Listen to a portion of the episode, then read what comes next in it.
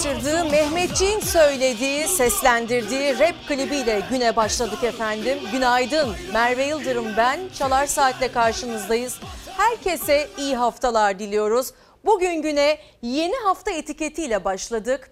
Yeni haftadan temennilerinizi, yeni haftadan beklentilerinizi ulaştırmaya başlayabilirsiniz. Merve İldirim TV, Twitter ve Instagram'dan.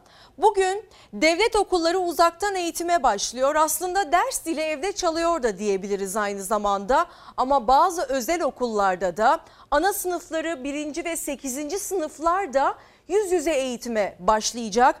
Ee, Milli Eğitim Bakanı Ziya Selçuk bir tweetle e, hemen duyurusunu yaptı. Yarın sabah dün gece yaptı bu açıklamayı.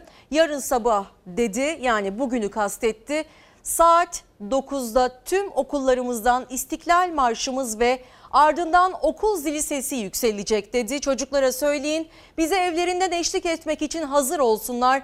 9'da hep birlikte marşınızla, ders dilimizle, bütün iyi dileklerimiz ve neşemizle uzaktan eğitimle okuldayız. Evet efendim uzaktan eğitim bugün başlıyor. Yüz yüze eğitimde 21 Eylül'de başlayacak ama tabii ki bilim kurulu üyelerinin de görüşleri değerlendirilerek yeniden tarih e, revize edilebilir yüz yüze eğitimde. Ziya Selçuk'un e, dileklerini ve temennilerini duyurusunu paylaştık. Şimdi açıklamalarına göz atıyoruz. Sevgili çocuklar, okullarımız açılıyor. Gönül isterdi ki her sene olduğu gibi bu yılda okul bahçesinde buluşabilelim. Ancak en kısa sürede geride bırakabileceğimize inandığım bu süreçte hepimizin sağlığı için bir süre daha uzaktan eğitimle devam edeceğiz. Ben her birinizin özenle ve dikkatle derslerini takip edeceğinden eminim. Sizden büyük bir ricam var. Lütfen bizim için okuyun, yazın, derslerinizi izleyin, canlı dersleri kaçırmayın, konuşun, anlatın, fikrinizi ifade edin. Bu ülkenin size, çabanıza ve enerjinize ihtiyacı var. Salgından korunma kurallarına nasıl uyarız? Şartlara nasıl uyum sağlarız? Başımızda şunu yap diyen kimse olmadan da nasıl görevlerimizi yerine getiririz? Bunları gösterin bize. Hadi iyi dersler şimdiden. Herkese iyi dersler. Tüm öğrencilerimize hayırlı uğurlu olsun. Uzaktan eğitim tabii ki alışkın olmadığımız bir durum ama bütün dünya bunu takip ederken en azından eğitime ara vermemek adına uzaktan eğitimde de yeteri kadar istikrarı göstermesi için tüm öğrencilerimize e, yüreklendirmemiz gerekiyor efendim. Şöyle ki bugün Günlerden pazartesi aslında İlker Karagöz e, Çalar Saat'te sizin karşınızda olacaktı. Ancak ailesinde yaşamış olduğu bir e, kayıp dolayısıyla bir vefat dolayısıyla ben onun görevini devraldım. İki gün boyunca birlikte olacağız. Bu hatırlatmayı da İlker arkadaşımıza e, başsağlığı dileyerek sizlerle paylaşmış olalım efendim. Ve bugün 31 Ağustos 2020 dün 30 Ağustos Zafer Bayramı'nın tam 98. yıl dönümünü birlikte kutladık bu stüdyoda. Tabii ki yurdumuzun dört bir yanından harika görüntüler e, ulaştı elimize. Onları da paylaşıyor olacağız. Anıtkabir'de Arslanlı Yol'dan e, liderlerin yürüyüşünü canlı canlı aktardık. O e, yürüyüş sonrası tabii ki liderlerin bazı mesajları oldu ve Cumhurbaşkanı Erdoğan da hem gündeme yönelik hem de bayrama yönelik önemli açıklamalara vurgu yaptı. Doğu Akdeniz meselesi malum uzun zamandan beri gündemimizde ve tabii ki muhalefet liderlerinin de önemli eleştirileri ve önemli uyarıları var efendim. Bunu da belirtmiş olalım.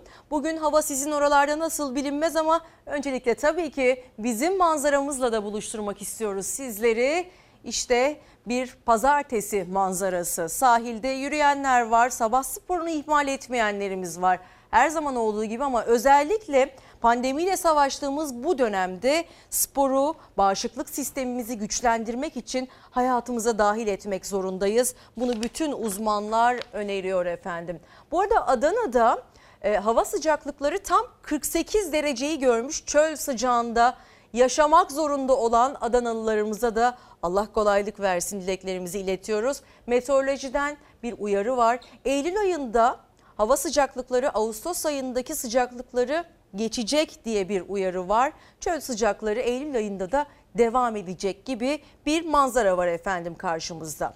Hep sıkıcı haberlerle başlayacak değiliz bu hafta. Bu haftaya güzel bir haberle başlamayı e, uygun bulduk. Daha doğrusu ilk sıraya aldık bu haberi.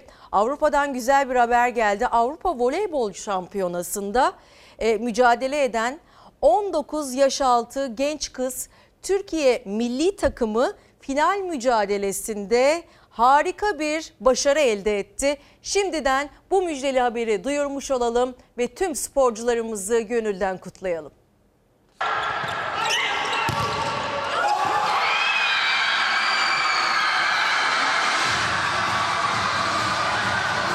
Voleybol 19 yaş altı genç kız milli takımı Avrupa'dan şampiyonlukla döndü. Göğsümüzü kabarttı.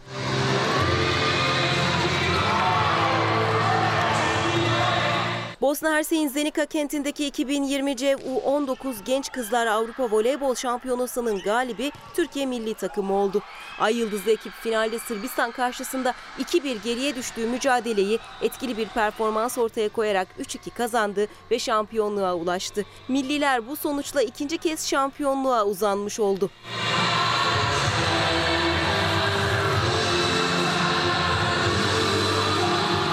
Turnuvada Sırbistan ikinci, Belarus üçüncü oldu. Milli takımımız ülkeye bu büyük gururla dönüyor.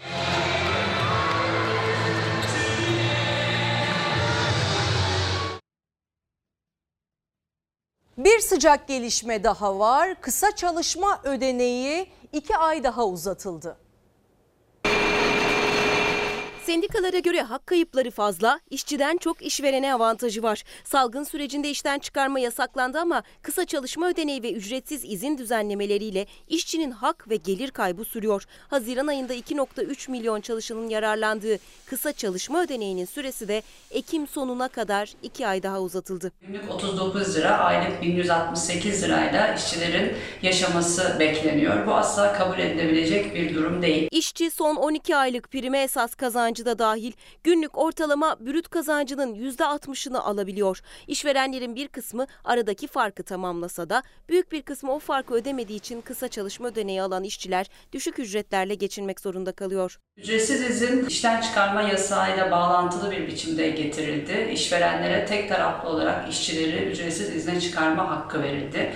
Oysa e, ücretsiz izin işçinin onayına tabidir. Nisan-Haziran döneminde işvereni tarafından ücretsiz izne çıkarılan işçi sayısı 1 milyon 700 bin 147. Ücretsiz izne çıkarılan işçiler işsizlik fonundan aldıkları asgari ücretin de altındaki parayla 1168 lirayla geçimini sürdürmeye çalışıyor. Ayrıca işçi işveren kendisini ücretsiz izne çıkardığı için haklı fesih hakkını da kullanamıyor. Kıdem tazminatı talep edemiyor. Genel sağlık sigorta primi ödenmeye devam ediyor ancak emeklilik prim ödemeleri donduruluyor. İşçi bu sürede yıllık izinde kullanamıyor. Yani fazlasıyla hak kaybına uğruyor. İşverenin bu sürede çalışanı işten çıkarması yasak ancak bazı kriterler hariç.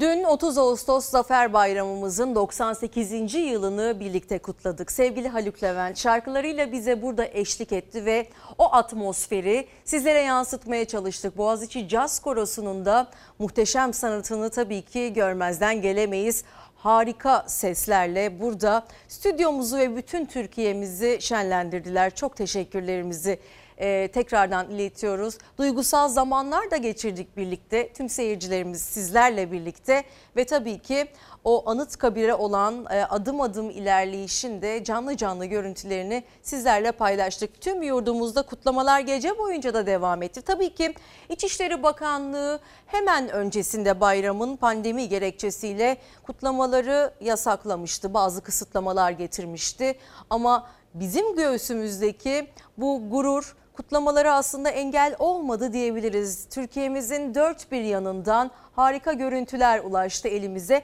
En başta gazetelerden bakalım istiyoruz. Cumhuriyet gazetesinden manzaralar göreceğiz. Kurtuluş Güneşi diyor 30 Ağustos Zafer Bayramı tüm yurtta kutlandı. Önemli kutlamalar bağımsızlık yolunu açan büyük zaferin 98. yıl dönümü AKP iktidarının salgın gerekçeli yasaklama girişimine karşın yurdun dört bir yanında kutlandı. Düzenlenen etkinliklerde alınan önlemlere karşın büyük bir coşku vardı. Anıtkabir'de sınırlı ziyaret gerçekleşti. Başkenti Ankara'da devlet erkanının ziyaretinin ardından Anıtkabir yurttaşlarının ziyaretine açıldı salgın önlemleri kapsamında sınırlı sayıda ziyaretçi alınacağı duyurulmasına karşın her yaştan binlerce yurttaş zaferin mimarı Atatürk'ü ziyaret etti. Her zaman olduğu e, gibi her milli bayramımızda olduğu gibi tabii ki gururlu ve onurlu bir ziyaretti. Yine e, Anıtkabir ziyaretleri. Dokuz Sütun gazetesinden de bir başka manzara görüyoruz. Korona gölgesinde zafer coşkusu, coşkusu manşete atıldı. Bu yıl pandemi nedeniyle sosyal mesafe korunarak 30 Ağustos Zafer Bayramı'nın 98. yıl dönümü yurdun dört bir yanında ve Kuzey Kıbrıs Türk Cumhuriyeti'nde düzenlenen törenlerle kutlandı. Kıbrıs'tan bir fotoğraf karesi, Galata'da bir sergi fotoğraf karesi, Dumlu Pınar çok önemlidir. 30 Ağustos için e, bu zafer yolculuğu için Dumlu Pınar aslında en önemli adreslerimizden biridir. Taksim Meydanı'nda çelenk bırakıldı. Anıtkabir ziyareti gerçekleştirildi. Cumhurbaşkanı Recep Tayyip Erdoğan başkanlığında tüm devlet erkanı oradaydı ki uzun zamandan beri de e, muhalefet liderleri ve Cumhurbaşkanı Erdoğan'ın yan yana geldiğini aslında görmemiştik ve uzun zaman sonra ilk kez bu yürüyüşte e, anma törenlerinde bir araya geldiler. Birazdan göreceğiz. Tabii ki sıkı güvenlik önlemleri de alındı. Pandemi dolayısıyla Cumhurbaşkanı Erdoğan e, belli tedbirler kapsamında külliyede ziyaretçilerini ağırladı. Hepsine bakıyor olacağız ama önce acaba gece nasıl kutlandı yurdumuzda 30 Ağustos Zafer Bayramı? İşte o görüntüler.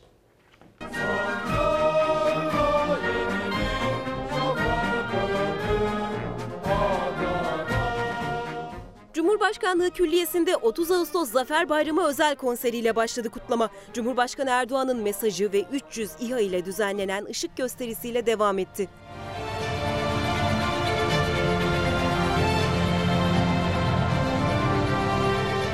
Anadolu'daki bin yıllık varlığımızı bugüne kadar olduğu gibi bundan sonra da önüne çıkartılacak her engeli aşacak güce, imkana, kararlılığa sahiptir. Bunun için ihtiyacımız olan en önemli şey milletimizin birliği ve beraberliğidir. Bu toprakları vatan kılan şehitlerimize ve gazilerimize olan borcumuzu ancak bu şekilde ödeyebileceğimize inanıyorum.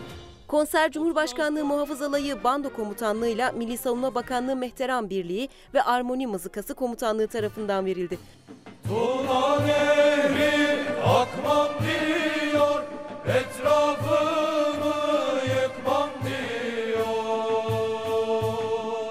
Konserin ardından 300 İHA ile ışık gösterisi başladı. Yaklaşık 12 dakika süren gösteride özel bir yazılımla kontrol edilen İHA'larla 30 Ağustos Zafer Bayramı ve bir milletin zaferi yazıldı.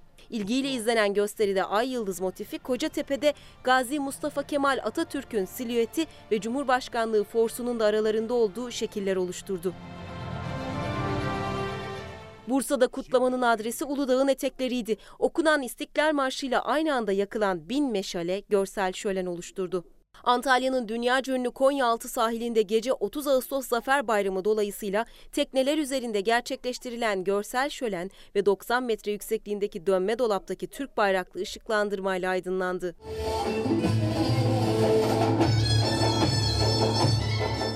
İzmir Balçova'da zeybeklerin coşturduğu, meşalelerin aydınlattığı gecede kalabalık maske kuralına uydu. Hatay Büyükşehir Belediyesi unutulmaz bir gösteri yaşattığı zafer coşkusu belediyenin taş binasına yansıtıldı.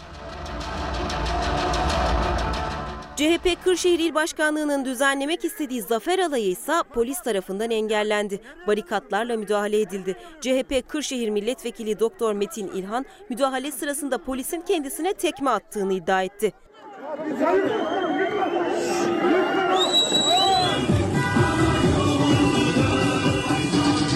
Mersin Tarsus'ta da sosyal mesafeye uyup maske takarak yürümek isteyenlere polis engel oldu. Ancak CHP milletvekili Ali Mahir Başarır'ın araya girmesi üzerine Tarsuslular ellerinde bayraklarla marşlar söyleyerek yürüdü. 30 Ağustos Zafer Bayramı'nın en sıcak görüntüsü ise Afyonkarahisar'dan geldi. Daskır ilçesinde biri 8, diğeri 7 yaşındaki iki arkadaş evlerinin yakınındaki okul bahçesinde bulunan Atatürk büstünü su ve fırçayla yıkadı. Çocukların bu davranışı sosyal medyada büyük ilgi ve beğeni gördü. Sözcü gazetesiyle devam ediyoruz. Devlet ve millet atanın huzurunda 30 Ağustos Zafer Bayramı buruk kutlandı.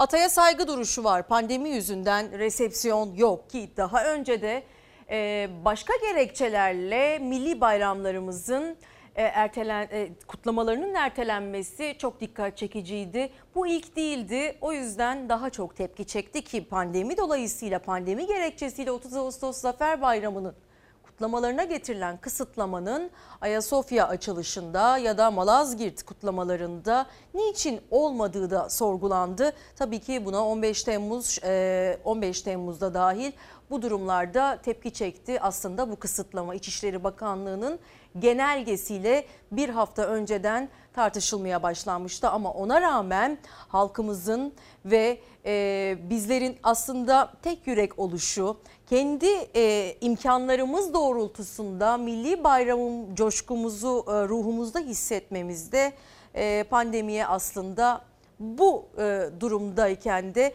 pandemi sınırları çerçevesinde de dünyaya gösterilmiş oldu diyebiliriz. Erdoğan parti liderleri ve bakanlar Atay'a saygı duruşunda bulundu. Resepsiyon düzenlenmedi.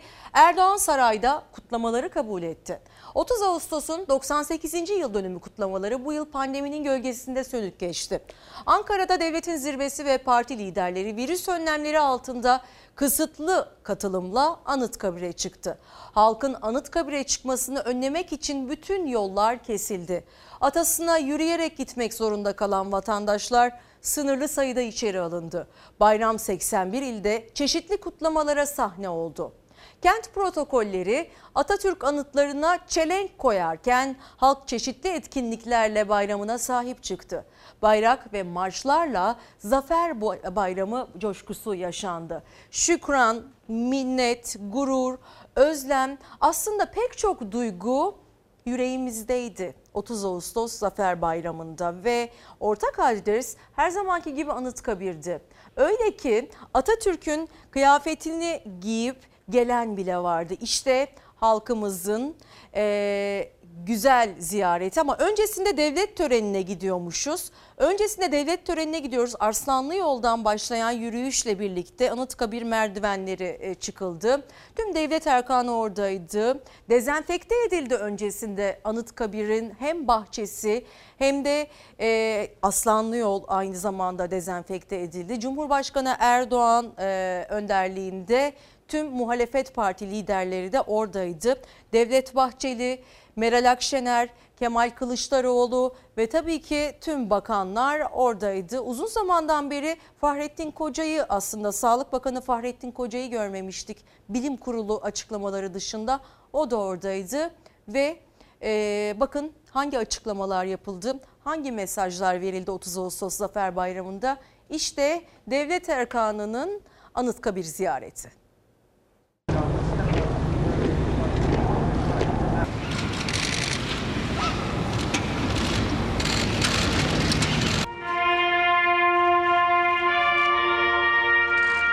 Aziz Atatürk, bizlere emanetiniz olan Türkiye Cumhuriyeti'ni yüceltmek, muasır medeniyetler seviyesinin de üstüne taşımak için çalışıyoruz. Devletin zirvesinin tam kadro görüntü verdiği tek adres Anıtkabir'de Cumhurbaşkanı'nın Anıtkabir özel defterine yazdığı ilk satırlardı bunlar.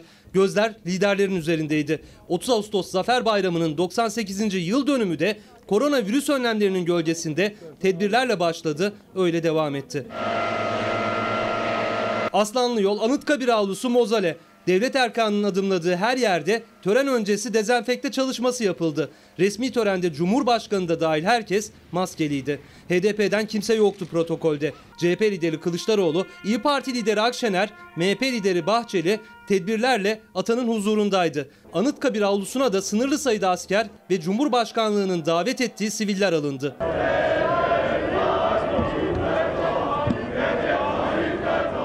Anıtkabir'e alınan sivillerin sloganları eşliğinde geçti Cumhurbaşkanı Misak-ı Milli Kulesi'ne. Suriye'den Libya'ya, Karadeniz'den Doğu Akdeniz'e, enerjiden terörle mücadeleye kadar farklı sahalarda elde ettiğimiz kritik başarılar ülkemizin hak ve menfaatlerini koruma konusundaki irademizin en net göstergesidir. Türkiye bilhassa Doğu Akdeniz'de tehdit, yıldırma ve şantaj diline boyun eğmeyecek, uluslararası hukuktan ve ikili anlaşmalardan kaynaklanan haklar savunmayı sürdürecektir. Cumhurbaşkanı maskesini sadece Anıtkabir özel defterine düştüğü notu okurken çıkardı. Mesajında Doğu Akdeniz vurgusu öne çıktı. Törenden ilk önce Kılıçdaroğlu ve Akşener ayrıldı. Bahçeli her zaman olduğu gibi dışarıda Cumhurbaşkanını bekledi. Cumhurbaşkanı Anıtkabir'den ayrılırken de sivillerin sloganları devam etti. Bahçeli merdivenleri dikkatli adımlarla indi. Törenlerin ikinci adresine geçildi. Beştepe'deki tebrikat töreninde Kılıçdaroğlu ve Akşener yoktu. Milliyetçi Hareket Partisi Genel Başkanı. Cumhurbaşkanı tebrikleri kabul ederken de korona tedbirleri ön plandaydı. Mesafe aralığı dikkat çekti. Tokalaşma yoktu. Uzaktan baş ve göğüs selamıyla yapıldı tebrikat töreni. Korkusuz gazetesinden gelen detay millet bayramına sahip çıktı diyor Korkusuz gazetesi. Koronavirüs Türkiye'nin 30 Ağustos sevincine engel olamadı. İşte halkımızdan görüntüler. İz- İzmir'de İzmir Büyükşehir Belediyesi'nin bando takımı zafer turu attı ve halk marşlarla balkonlardan eşlik etti. Klasik otomobil tutkunları İstanbul'u turladılar 30 Ağustos Zafer Bayramı dolayısıyla bunu kutlamak için Konyalılar zaferi kutlarken salgın kurallarını unutmadı ki en önemlisi de buydu. Maskelerle e, halkımız sokaktaydı.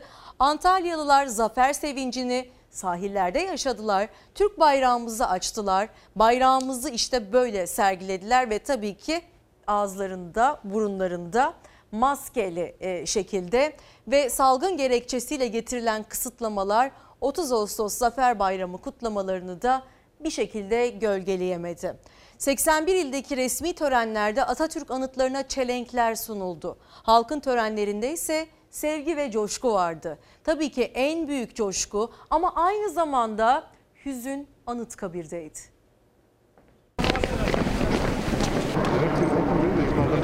Her sene Anıtkabir'e okulumuza birlikte geliyoruz. Bu sene okulumuza gelemedik ama bir şekilde biz tekrardan buraya geldik. Atamızı ziyarete her zaman geleceğiz. Pandemi ya da herhangi başka kimse buna engel çıkamaz. 30 yıllık emekli bir öğretmenim. Ben atamı öğrendim, 30 yılda atamı öğrettim. Minnet borcumuzu, şükranlarımızı sunmaya geldik. Resmi tören bitti. Anıtkabir'de ziyaretçi girişine açıldı. Tabi pandemi nedeniyle sosyal mesafe ve maske kuralına dikkat edilerek içeriye girenler tek tek aranıyor. Ne maske ne sosyal mesafe engel olabildi. Büyük zaferin yıl dönümünde atanın huzuruna koşmaya. Şükran, minnet, gurur, özlem tüm duyguların ortak adresiydi Anıtkabir. On binler değildi belki ama eline bayrağını alan bağımsızlık mücadelesini taşlandırmaya Anıtkabir'e koştu.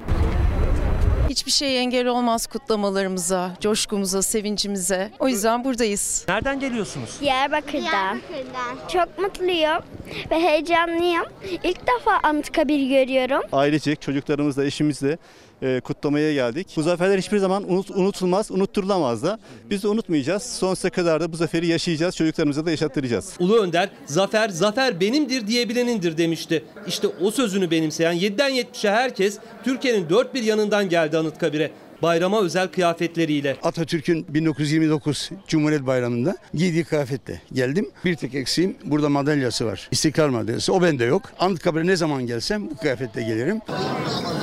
Merdivenlerde korunan sosyal mesafe atanın huzurunda da devam etti. Mozale'ye ziyaretçiler kalabalık oluşmaması için sınırlı sayılarla alındı. Ama gurur da coşku da geçen yıllardan farksızdı. Tıpkı meclis önünden ilk meclise kadar 6 kilometreyi adımlayan zafer kortejinde olduğu gibi. Maskeli, asker, polis, sivil savunma ekiplerinin geçit töreninde 65 yaş üzeri gaziler yoktu pandemi nedeniyle. Bir de marşlar söylenmedi. Başkent sokakları bando ve mehteran takımının çaldığı marşlarla yankılandı. Bir diğer renkli görüntü ise İzmir caddelerinde kaydedildi. İzmir Büyükşehir Belediye Başkanı Tunç Soyer pandemi nedeniyle üstü açık otobüsle şehir turu atmasına valilik izin vermeyince korteje bisikletiyle eşlik etti. İzmirlileri selamladı. Cadde cadde, sokak sokak pedal çevirdi. Ve tabii ki 30 Ağustos e, bayramındaki pandemi gerekçesiyle olan kısıtlamalar ciddi ciddi tartışıldı. Hepimizin gündemindeydi ve bu ilk olmadığı için milli bayramlarda iptallerin, kısıtlamaların ve çeşitli bahanelerin e, halka duyurulduğu ilk olmadığı için, ilk, ilk tarih olmadığı için de oldukça eleştirildi. O gazete detaylarımıza bakabiliyor muyuz Savaşçım? Evet, Karar Gazetesi'nde aslında hem bu konuyla alakalı başka bir e, eleştiri daha göreceğiz. Geliyor mu? Bu arada Muharrem İnce dün bir tweet paylaştı. Muharrem İnce tweetinde bakın ne paylaştı demeden önce gazetemize gelelim. Ee, yeni hafta hashtag ile güne başladık. Merve İldirim TV Twitter ve Instagram'dan yeni hafta temennilerinizi yazmaya başlamışsınız. Tabii ki tüm öğrencilerimize e, ders dilini evde e, karşılayan ve ders dilinin evde çaldığı bu dönemdeki e, tüm öğrencilerimize başarılar diliyoruz. Uzaktan eğitimi hafife almamak gerektiğini düşünüyorum. En azından tamamen ara vermek e, yerine e, derslere bir şekilde adapte olmaya, kanalize olmaya çalışmalı bütün öğrencilerimiz. Evet Anıtkabir'de Erdoğan sloganları eleştirilerden biri buydu. Dün Erdoğan başkanlığındaki kortejde CHP lideri Kılıçdaroğlu, MHP lideri Bahçeli, İyi Parti lideri Akşener, yüksek yargı organlarının başkanları, bakanlar ve komutanlar yer aldı ve Erdoğan Misak-ı Milli Kulesi'ne giderken dikkat çeken bir olay yaşandı. O olay şöyleydi ki Anıtkabir'e çıkan tüm yolların kesilmesine ve saat 12'ye kadar ziyaretçi olmaması kararına rağmen içeri alınan bir grup Recep Tayyip Erdoğan sloganları attı. Özel defteri imzalayan Erdoğan Türkiye Doğu Akdeniz'e şantaj diline boyun eğmeyecek vurgusu yaptı ama e, o sloganları e, sloganların atılması sınırlı sayıda ziyaretçi alınan Anıtkabir'de çelenk bırakma sonrası Erdoğan'a yönelik atılan sloganlar dikkat çekiciydi ve e, eleştirilerden birini de Muharrem İnce yaptı dün sosyal medyadan. Hemen tweetiyle e, buluşturalım sizi. Anıtkabir'e getirilen amigoların organize bir şekilde orada slogan atması rezilliktir, saygısızlıktır. Anıtkabir'de ne slogan atılır ne de şov yapılır. Sadece bu toprakların kurtarıcısı ve ülkemizin kurucusu Mustafa Kemal Atatürk'e saygı gösterilir, minnet duyulur, dua edilir dedi. Muharrem İnce işte bu tweetle durumu eleştirdi ve bu arada dün şehitlerimiz vardı. E, o şehitlerimize saygı duruşu açısından da slogan atılması pek hoş olmadı. En azından kişisel olarak Ee, Böyle görüyorum durumu ve böyle değerlendiriyorum efendim. Ve iktidarla muhalefet arasında tabii ki 30 Ağustos polemiğinin yankıları da devam ediyor. Getirilen kısıtlamaları muhalefet liderleri eleştirilmişti. O- eleştirilere Cumhurbaşkanı Erdoğan cevap verdi. Malazgirt ne kadar bizimse, İstanbul'un fethi ne kadar bizimse, Çanakkale'de, Dumlupınar'da, Sakarya'da bizimdir. Türkiye'yi bilmeyen, tarihini bilmeyen bir ekiple karşı karşıyayız. Umarım onlar Miralay Reşat'ı da Gazi Mustafa Kemal'i de oturur yeniden okur, okurlar. Ortak değerlerimiz arasında bölücülük yapanlar, tarihimizin bir bölümünün arkasına saklanarak diğerini kötüleyenler, Gazi Mustafa Kemal'in hizmetlerini anlatmak için başkalarına kin kusanlar bu ülkeyle bağını koparmış zavallılardır. 30 Ağustos Zafer Bayramı kutlamalarına pandemi nedeniyle kısıtlama getirilmesi üzerine başladı tartışma. Zafer Bayramı'nın yıl dönümünde de sürdü. Muhalefet liderlerinin eleştirilerine Cumhurbaşkanı yanıt verdi. Anadolu'nun kapılarını milletimize açan Malazgirt'e nasıl sahip çıkıyorsak, bu toprakları ebedi vatanımız kılan büyük zafere de aynı samimiyetle, aynı heyecanla sahip çıkıyoruz. AK Parti'nin hem Cumhuriyet'in değerleriyle ilgili bir problemleri var bu arkadaşların hem de Atatürk'le ilgili. Zaferlerimiz arasında ayrım yapanların amacı 83 milyonun birliğine, kardeşliğine kastetmektir. Muhalefet iktidarı zaferler arası ayrım yapmakla suçlarken Cumhurbaşkanı muhalefeti Atatürk'ü istismar etmekle suçladı. Cumhurbaşkanlığı İletişim Başkanlığı'nın 30 Ağustos özel klibinde Atatürk'e yer vermemesi de günün bir başka tartışma başlığı. 30 Ağustos Zafer Bayramı Türk olmak bir şereftir. Türk tarihine hakkıyla sahip çıkmak bir şereftir. İstiklal mücadelemizin önderi Gazi Mustafa Kemal'i anmak bir şereftir. Meral Akşener'in kendi sesinden yayınladığı klip Cumhurbaşkanı'nın sesinden yayınlanan klibe yanıt gibiydi. Cumhurbaşkanlığı İletişim Başkanlığı'nın klibinde Atatürk'e tek kelime vurgu yapılmamasına karşı Akşener Atatürk'ü anmak şereftir dedi. CHP de ses yükseltti. Hitler'in propaganda bakanlığı gibi çalışan Cumhurbaşkanlığı İletişim Başkanlığı. Atatürk'ün adını anmıyorsa bunun hesabı sorulur. İki elimiz yakanızdadır. Vatanımıza ve özgürlüğümüze göz dikenlere karşı verilen o büyük mücadeleyi ve o mücadelenin mimarı mavi gözlü bozkurtumuzu unutturmaya hiç kimsenin gücü yetmeyecek. Bunların Atatürk'le ve Cumhuriyet'le problemleri var. Devletimize katil deme cüretini gösterenler, kirli, tehlikeli emelleriyle işbirliği için terör örgütleriyle işbirliği yapanlar ve her fırsatta teröristlerin sözcülüğüne soyulanlar, devletimize, milletimize, cumhuriyetimize ve Gazi Mustafa Kemal Atatürk'ün mirasına en büyük ihaneti edenlerdir. Gazi Mustafa Kemal Atatürk olmaksızın 30 Ağustos'u anmaya çalışanlar bu ülkenin tarihine de bu ülkenin kurucusuna da ihanet etmektedirler. İletişim Başkanı Fahrettin Altun Atatürk'süz 30 Ağustos klibini eleştiren muhalefeti terörle işbirliğiyle suçladı.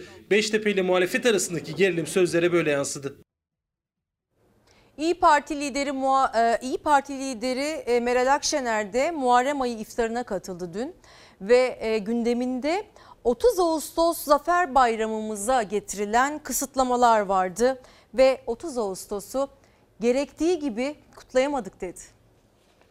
hem matem günü hem bereket günü yasla bereketin matemle bereketin bir olduğu bir gün aynı zamanda da öyle bir tevafuk ki tevafuk kelimesini bilerek kullanıyorum 30 Ağustos Zafer Bayramı bugün hem Muharrem orucunda hem de 30 Ağustos Zafer Bayramı'nın aynı günde olduğu bir andayız. Muharrem orucunda o helal lokma sofrasında beraber olduk. Allah kabul etsin. Ama bugün bugün içimiz kırık. Niye? 30 Ağustos'u olması gerektiği gibi kutlayamadık olması gerektiği gibi anamadık. Nasıl Adem, Hazreti Adem kıssası konuşulmuyorsa, işte bugün de Atatürk ve silah arkadaşlarının doğru dürüst anılmadığı bir gündeyiz. Tutulan tüm oruçları Allah kabul etsin. Dilerim ki e, yaptığınız aşureler, evlerimizde yaptığımız aşureler hepimize bolluk bereket getirsin. E, ama tabii ki milli bayramlarımıza gelince milli bayramlarımız bizi değer e, birleştiren değerlerimizdendir ve doya doya kutlamak gerçekten hepimizin kalbimizde e, geçen en büyük temennilerden biri. E, ülkemizin bu kadar problemi varken milli değerlerimiz, kutsal değerlerimiz üzerinden bölünmememizin gerektiğini düşünüyorum ve her zamanda birleştirici bir dilin e, bizim ülkemizde hakim olmasını temenni ediyorum. Benim yeni haftadan temennim bu olsun. Sizden gelen birkaç temenniyi de hemen paylaşayım. Sedef Sayraman diyor ki yeni hafta inşallah huzurlu, mutlu geçer ve biz 2019-2020 okul güvenlikleri içinde güzel haberler alacağımız güzel bir hafta olur diyor. Tabii ki okul personeli de çok zor durumda. Öğretmenlerimizin maaşıyla ilgili yapılan açıklama gerçekten üzücü bir gündem maddesi. İkinci blokta buna değiniyor olacağız. Okulda çalışan kantinciler, servis şoförleri, temizlik görevlileri onlar için de e, zor bir yıl olacak. Özel okul fiyatlarıyla alakalı velilerin belini büken meselelerimiz var. Ve bir mesajda bu hafta yeni haftada koronavirüs konusunda önlemlerin ciddiye alınmasını bekliyorum. Çünkü ne zaman bu salgının biteceğini bir türlü kestiremiyorum diyor. Koronavirüs kontrolden çıkmak üzere ülkemizde. Bütün dünyada aslında böyle. İkinci blokta koronavirüs gündemine de bakacağız. Yeni hafta etiketiyle Merve İldirim TV, Twitter ve Instagram'dan mesajlarınızı yazmaya devam edebilirsiniz. Kısa bir ara veriyoruz ve dönüşte gündemi birlikte takip ediyoruz efendim. Saat 8.52 efendim. Çalar Saat'le karşınızdayız. Yepyeni bir haftaya başladık. Sizden gelen yeni hafta temennilerinden ikisini okuyayım hemen. Kenan Bey diyor ki günaydın aile birliğine bağlı yer değiştirmeyen öğretmenler mağdur edildi. Aile birliğini sağlamak devletin görevi değil mi Sayın Ziya Selçuk? Kulak tıkıyor lütfen kulaklarının pasını açar mısınız diye bir mesaj paylaştı. E, dün öğretmenlerimizle alakalı e, gündem maddeleri arasında öğretmenlerimizin maaşlarıyla alakalı çok üzücü ve gerçekten hak etmedikleri bir açıklama vardı. Bu konuya değiniyor olacağız. İsmail Yemen küresel salgının son bulduğu kadına cevap, çocuklara karşı şiddet ve istismar yaşanmadığı, herhangi bir doğal afetin olmadığı, şehit haberi gelmeyen bir hafta diliyorum diyor. Emekçilerin iş kazalarında ölmediği bir hafta olsun. Yeni gelen haftaya merhaba dileklerini de ileten izleyicilerimizden biri Merve İldirim TV Twitter ve Instagram'dan ulaştırıyorsunuz efendim mesajlarınızı. Doğu Akdeniz meselesi uzun zamandır gündemimizde. En başta gazeteden e, takip ediyoruz. Gündeme yönelik olan gelişmeleri Yeni Şafak gazetesinde düşmanlarımıza hodri meydan diyoruz manşetini görüyoruz. Cumhurbaşkanı Erdoğan Doğu Akdeniz'de saldırgan bir politika izleyen Yunanistan'la Fransa'ya 30 Ağustos Zafer Günü'nde çok sert mesaj verdi. Kendimizden daha emin bir şekilde düşmanlarımıza hodri meydan diyoruz dedi ve biz bu mücadeleden kaçmayız. Mücadelede şehitler, gaziler vermekten çekinmeyiz dedi. Yunan halkı başına gelecekleri kabul ediyor mu diye bir başlık daha e, görüyoruz. Ve tabii ki 30 Ağustos Zafer Bayramı'nda da mesajlarına devam etti Cumhurbaşkanı Erdoğan. Bir diğer gazeteden bakıyoruz. Yeni Çağ gazetesinde Fransa'nın derdi Avrupa liderliği Doğu Akdeniz'in Doğu Akdeniz'deki faaliyetlerimize karşı Yunanistan'ı kışkırtan Fransa için Dışişleri Bakanı Çavuşoğlu bu yorumu yaptı. İngiltere'nin de ayrılışıyla Avrupa'da yaşanan güç boşluğu Doğu Akdeniz'deki gerilimini de e, gerilimin de aslında kaynağı yorumunu yaptı Dışişleri Bakanı Mevlüt Çavuşoğlu. Türkiye'nin faaliyetlerine karşı Fransa'nın Yunanistan'dan yana tavır almasını bu liderlik isteğine bağlayarak NATO'ya karşı da Avrupa Birliği'nin bir güvenlik gücünü oluşturmak istiyorlar dedi kırmızı çizgi politikası başlığını görüyoruz. Fransa Cumhurbaşkanı Macron geçen yıl NATO'nun beyin ölümünün gerçekleştiğini söylemişti ve Avrupa Birliği ordusu kurulmalı demişti. Doğu Akdeniz'de Türkiye karşısında en kışkırtıcı demeçler veren lider olan Macron e, dün de ülkesinin Türkiye'ye karşı sert bir tavır takınarak kırmızı çizgi politikası uyguladığını savundu. Doğu Akdeniz meselesiyle alakalı Yunanistan ve Fransa'nın gerilimi e, tırmandırma çabasına tabii ki Türkiye'de sert yanıt verdi. Yunan kaşınıyor başlığını görüyoruz Sözcü gazetesinde ağır tahrik notuyla. Türkiye'nin Doğu Akdeniz'de attığı kararlı adımların ardından kırmızı alarma geçen Yunan ordusu Meis'e asker yığıyor. Yunanistan'ın işbirlikçisi Fransa'nın servis ettiği bu fotoğrafta Meis adasına feribotla silahlı askerlerin sevk edildiği gözlendi. Aklınca Yunan Türkiye'ye gözdağı vermeye çalışıyor ama gücü yetmez diyor Sözcü gazetesi. En başta Doğu Akdeniz meselesine değinmeden önce son gazetemizi de paylaşalım. Dışişleri Bakanı Mevlüt Çavuşoğlu'nun yapmış olduğu açıklamaların bir diğer ayrıntısı 12 mil bir savaş nedeni dedi Dışişleri Bakanı Mevlüt Çavuşoğlu canlı yayında önemli açıklamalarda bulundu ve Atina'ya Ege Denizi'nde 12 mil mesajı vererek Yunanistan kendi hakları olan yerde istediği gibi çalışır. Bizim bir alakamız yok. Ancak Ege'de sınırlarını 12 mile çıkartamazlar. Bu bir savaş sebebidir, nedenidir dedi Mevlüt Çavuşoğlu. Doğu Akdeniz'de tırmanan gerilimin ayrıntılarını ve Cumhurbaşkanı Erdoğan'ın konuya yönelik olan açıklamalarını sizlerle paylaşıyoruz. Düşmanlarımıza hodri meydan diyoruz. Ok yaydan fırlamıştır ve mutlaka hedefini bulacaktır. Cumhurbaşkanı Erdoğan Doğu Akdeniz'de Türkiye'nin sahip olduğu hakları gasp etmeye çalışan başta Yunanistan ve Avrupa ülkelerine sert çıktı. Yunanistan'ın kıta sahanlığını 6 milden 12 mile çıkarma hamlesi ve Türkiye'nin bu adımı savaş sebebi ilan etmesinin ardından Cumhurbaşkanı Erdoğan'ın resti dikkat çekti. Bedel ödemeye hazır mısınız sorusu da. Her karışı şehit kanlarıyla yoğrulmuş bu vatanda ödediğimiz bedelleri gayet iyi biliyoruz. Bugün de girdiğimiz yolda her türlü bedeli ödemeye kararlıyız. Şu anda Akdeniz'de ve mücavirinde karşımıza dikilenler de aynı fedakarlıkları göze alabiliyorlar mı? Yunan halkı muhteris ve kifayetsiz yöneticileri yüzünden başlarına geleceklerini kabul ediyor mu? Fransız halkı muhteris ve kifayetsiz yöneticileri yüzünden ödeyecekleri bedelleri biliyor mu? Doğu Akdeniz'de tırmanan gerilim her gün yeni bir gelişmeyle tavan yapıyor. Bu kez de Atina yönetiminin Türkiye'nin hemen yanı başında bulunan Meis Adası'na turistik feribotlarla tam teçhizatlı asker sevk ettiği iddia edildi. Fransız AFP haber ajansı bu fotoğrafları geçti. Türkiye tarihi boyunca hiçbir zaman saldırgan bir ülke olmamıştır. Türk milleti geçmişinde sömürge lekesi olmayan nadir halklardan biridir. Elbette bizim medeniyetimiz bir fetih medeniyetidir. Ama bizim fetih anlayışımız altındaki ve üstündeki zenginliklerle birlikte toprakların ele geçirilmesi üzerine kurulu değildir.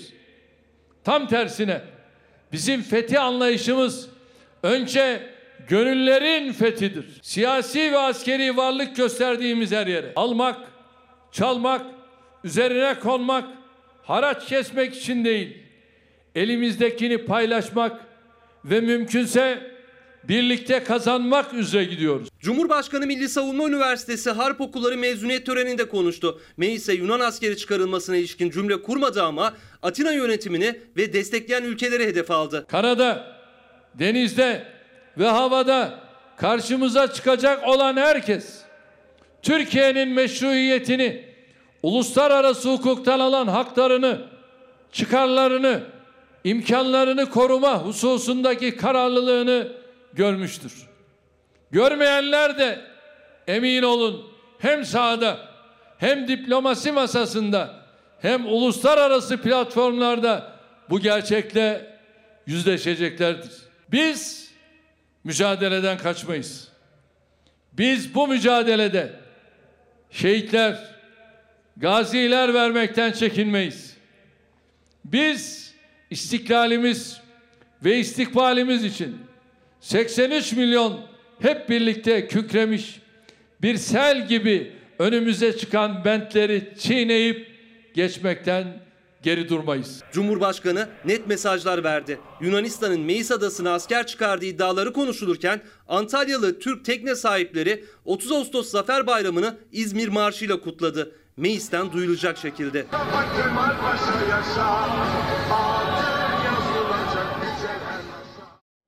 Bir sıcak gelişme daha var. Dışişleri Bakanlığı Sözcüsü Hami Aksoy gece bir açıklama yaptı. Yazılı bir açıklama. Yunanistan'ın Meis adasına askeri sevkiyat yapmasına yönelik söyledi bu sözleri.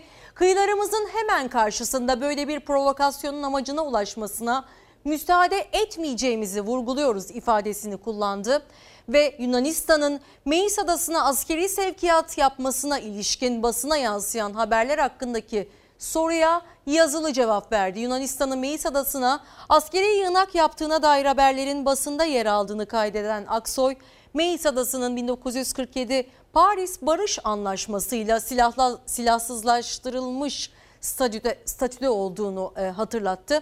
Aksoy basında yer alan haberler doğruysa bunu Yunanistan'ın hukuk tanımazlığının ve Doğu Akdeniz'deki gerçek niyetinin yeni bir göstergesi olduğunu vurguladı. Adanın statüsünde yapılmaya çalışılan gayrimeşru değişiklikleri reddettiklerinin altını çizen Aksoy şunları kaydetti. Kıyılarımızın hemen karşısında böyle bir provokasyonun amacına ulaşmasına müsaade etmeyeceğimizi vurguluyoruz. Bu tür provokatif hareketlerin Yunanistan'a hiçbir faydası olmayacaktır. Yunanistan bölgede gerginliği artırıcı adımlara devam ederse kaybeden kendisi olacaktır. Türkiye uluslararası hukuktan kaynaklanan hak ve menfaatlerini sonuna kadar korumada kararlıdır dedi. Dışişleri Bakanlığı'ndan yapılan son açıklama işte bu satırlarla duyuruldu. Şimdi koronavirüs tablosuna bakıyoruz efendim. Son iki tablo karşınızda 29 Ağustos 2020 ve 30 Ağustos 2020. Maalesef tablo çok iç açıcı değil. 29 Ağustos'ta yani cumartesi günü hasta sayısı 1549'du ve dün itibariyle 1482 olarak açıklandı.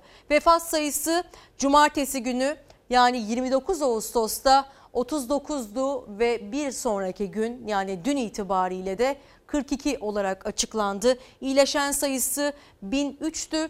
1027 olarak açıklandı bir gün sonra ve 91.302 test yapıldı 30 Ağustos 2020 tarihinde. Bir önceki gün daha yüksekti 101.414'tü test sayısı 29 Ağustos 2020'de.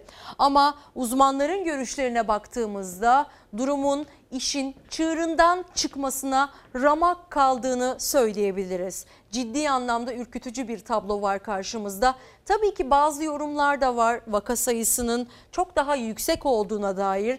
İstanbul Belediye Başkanı Ekrem İmamoğlu sadece İstanbul'daki vakalar Türkiye'ye tekabül ediyor açıklamasını yapmıştı. Yine Ankara Büyükşehir Belediye Başkanı Mansur Yavaş da vaka sayılarındaki çok yüksek e, artışında söz konusu olduğunu söylemişti kentte, başkentte.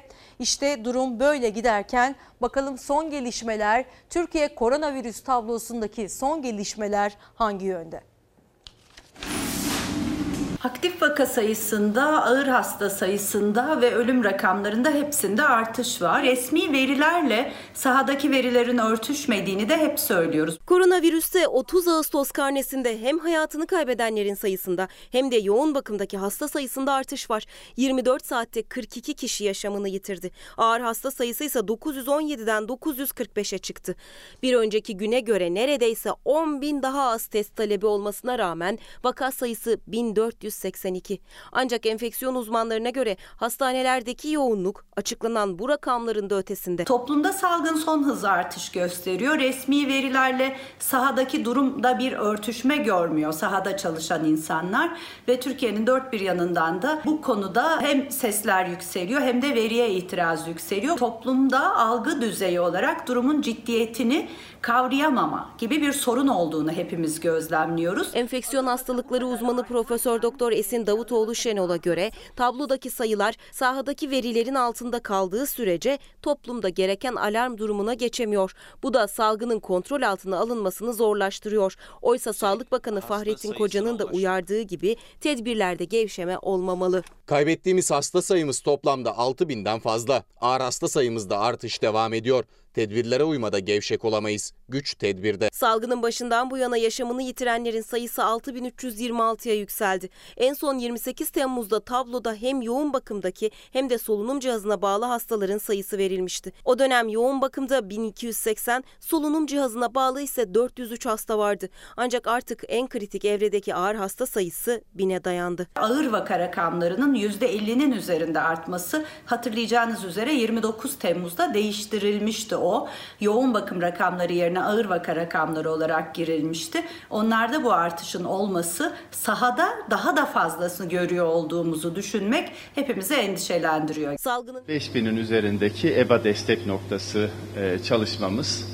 Bu şekilde e, bütün hızımızla başladık. Benim çocuklarımdan, velilerimizden ricam artık bu sürecin başladığı ve bu sürecin gereği olarak evlerimizde şimdilik çalışma köşelerimizin hazırlanması ve çocuklarımızın çalışma ortamının uygun bir şekilde dönüştürülmesi. Ben hayırlı uğurlu olsun diyorum. Bütün öğretmenlerime, okul müdürü arkadaşlarıma kolaylıklar diliyorum. Teşekkür ederim. Sağ olun. E, Milli Eğitim Bakanı Ziya Selçuk açıklamasını e, sizlerle paylaştık. İlk ders törenine katıldı ve 9 itibariyle de artık okullarda uzaktan eğitim dönemi başlamış oldu. 5000'in üzerindeki EBA destek noktaları da hazır. Uzaktan erişim, erişimde e, erişim engeli yaşayan öğrencilerimiz vardı çokça sayıda. Ders zili şu anda çalınıyor. Çaldı e, Sayın Bakan Ziya Selçuk.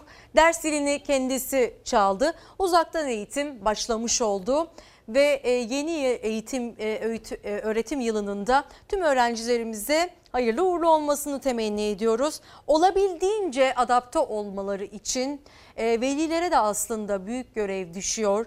Çalışma ortamlarının nasıl olduğu da çok önemli öğrencinin. Tabii ki okuldaki eğitim gibi olmayacağı bir gerçek ama bu süreci en azından çok da uzaklaşmadan atlatabilmek adına uzaktan eğitim çalışmaları için Elinden geleni yaptı Milli Eğitim Bakanlığı ee, ama tabii ki öğretmenlerimize yönelik olan açıklamalar hakikaten hakikaten e, yaralayıcı ve hoş olmadı diye düşünüyorum. Şimdi gazetelerimizde eğitim meselesine girelim sonra tekrar koronavirüs meselesine geri döneceğiz. Ee, bir gün gazetesinden bir detay. Milli Eğitim değil Özel Okul Bakanı. Eğitime yatırımı sermayeye devrettiler diyor Bir Gün Gazetesi. Özel okul sahibi olan Bakan Selçuk özel okulların sayısının artması gerektiğini söyledi. Öğretmen maaşlarının yük olduğunu iddia etti. Sadece geçen yıl 1115 okul açıldı. Milli Eğitim Bakanı Ziya Selçuk öğretmen maaşlarının yük olduğunu iddia etti. Aynı zamanda özel okul sahibi olan Selçuk öğretmen maaşlarından dolayı yatırıma fırsat kalmıyor dedi. Selçuk özel okulların sayısının artması gerektiğini ve böylece Milli Eğitim Bakanlığı'nın üzerindeki yükün hafifleyeceğini ifade etti. Oysa geçen yıl 1115 okul açılırken sadece 166 devlet okulu kuruldu. Son 6 ayda, son 6 yılda özel okullarda okuyan öğrenci sayısı %134 oranında arttı. Eğitim artık bir sektör. Ne yazık ki öğretmenlerimizin bile maaşlarının yük olduğunu vurguladı ve açıkça söyledi Milli Eğitim Bakanı Ziya Selçuk ki özel okullar sayısındaki artış devlet okullarının ne kadar sayısının e, azaldığını ve azaltılmaya çalışıldığının da bir göstergesi aslında. Evrensel Gazetesi'nden bir de e, bir detay. Sorun öğretmenler değil, eğitimin bütçesi diyor Evrensel Gazetesi. Eğitim bütçesi yetersiz detayıyla eğitimin asıl yükü öğretmen maaşıyla ilgilidir açıklamasına tepki gösteren Eğitim Sen yöneticisi Özgür Bozdoğan, bakanın öğretmenlerin maaşı yetersiz artıralım, eğitime daha fazla bütçe ayıralım demesi gerektiğini söyledi. Bozdoğan pandemide de okulların kendi kaderleriyle baş başa bırakıldığına dikkat çekti. Ve öğretmenlerin sesine kulak verdiğimizde ise öğretmenler geçinemiyoruz vurgusu yaptı. Aslında e, olayın göbeğindeki ve e, bizim için milyonlarca öğrencimiz için büyük bir emek sarf eden, çaba sarf eden öğretmenlerimizin maaşlarıyla nasıl geçinebildikleri de masaya yatırılmalı diye düşünüyoruz. Yoksulluk sınırının altında yaşadıklarını belirterek bakanın açıklamalarına tepki gösteren öğretmenler de cevap verdiler. Geçinebilmek için ek iş yapıyor, kredi kartlarıyla idare ediyoruz. Okullarda da bütçeden yeterli kaynak ayrılmadığını e, anlatıyor öğretmenler ve bakan bizi yük görmek yerine eğitime ek bütçe talep etmeli dedi. Evet eğitim meselesine değinmeye devam edeceğiz ama öncelikle haberin detaylarına bakıyoruz. Milli Eğitim Bakanlığı'nın bütçesine bakarsanız yatırım bütçesinin çok çok küçük olduğunu görürsünüz. Eğitimde asıl yük öğretmenin maaşıyla ilgilidir. Bu cümleler gerçekten canımızı çok acıtıyor. Yazıklar olsun bu anlayışa. Zaten bundan sonra öğretmenlerin yüzüne bakacak hali de yok. Haksızlığa uğradığımızı hissettik. Verilen örnek yanlış bir örnek. Milli Eğitim Bakanı'nın öğretmen maaşları için kullandığı yük kelimesine eğitimcilerden de siyasilerden de tepki geldi. Sendikalar ortak ses yükseltti. Kendi personelini bu kadar rencide eden, onurunu kıran, inciten, bütün mücadele azmini geriye atan böyle bir Milli Eğitim Bakanı olabilir mi? Eğitimde asıl yük öğretmenin maaşıyla ilgilidir. Öğretmen maaşlarının yük olduğu ifadesi bana göre talihsiz bir ifade olmuştur.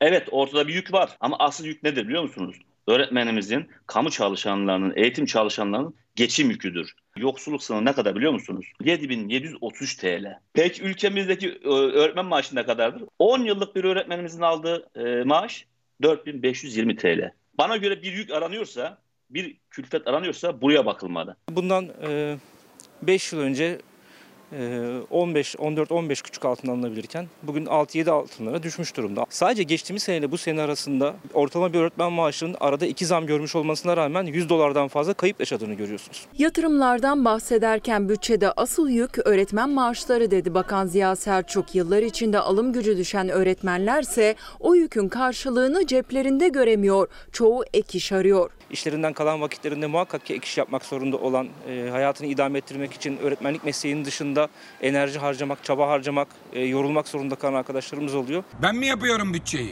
Elinizi tutan mı var? Bu ülkeyi bu israf ekonomisine son vereceksiniz, eğitime yatırım yapacaksınız. Öğretmen maaşına göz dikmekle Milli Eğitim Bakanlığı yapılmaz Sayın Bakan. Öğretmenlerden maaşları yükseltin, muhalefettense bütçeyi ayarlayın çağrısı geldi Milli Eğitim Bakanı Ziya Selçuk'a. Bakan Selçuk da NTV canlı yayınında ben öğretmenlerin gönlünü alırım dedi. Öğretmenin değerine paha biçilmez. Eğer hani yanlış anlaşılmadan dolayı gönlü kırılmış öğretmenim varsa ben onların gönlünü alırım. Gelsinler kahve içsinler. Acaba kahve içmekle gönüller alınabilecek mi?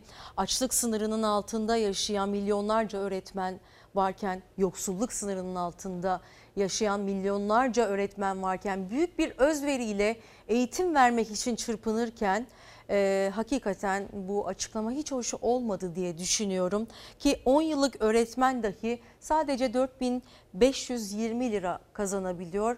Bu da düşük bir rakam ve yeni başlayan öğretmenlerimizin de ne kadar e, az e, rakamlarla e, geçindiklerini, çalıştıklarını da siz hesap edin. Eminim ki bizi izleyen öğretmenlerimiz vardır. Onlara her zaman şunu söyleyebiliriz. Emeklerinin karşılığını tabii ki almıyorlar bu ülkede ama keşke bu açıklama olmasaydı. Milli Eğitim Bakanı Ziya Selçuk için iyi bir açıklama olduğunu düşünmüyorum. Hakikaten çok yaralayıcı. Ve şimdi Korkusuz gazetesinden de bir başka detay görüyoruz.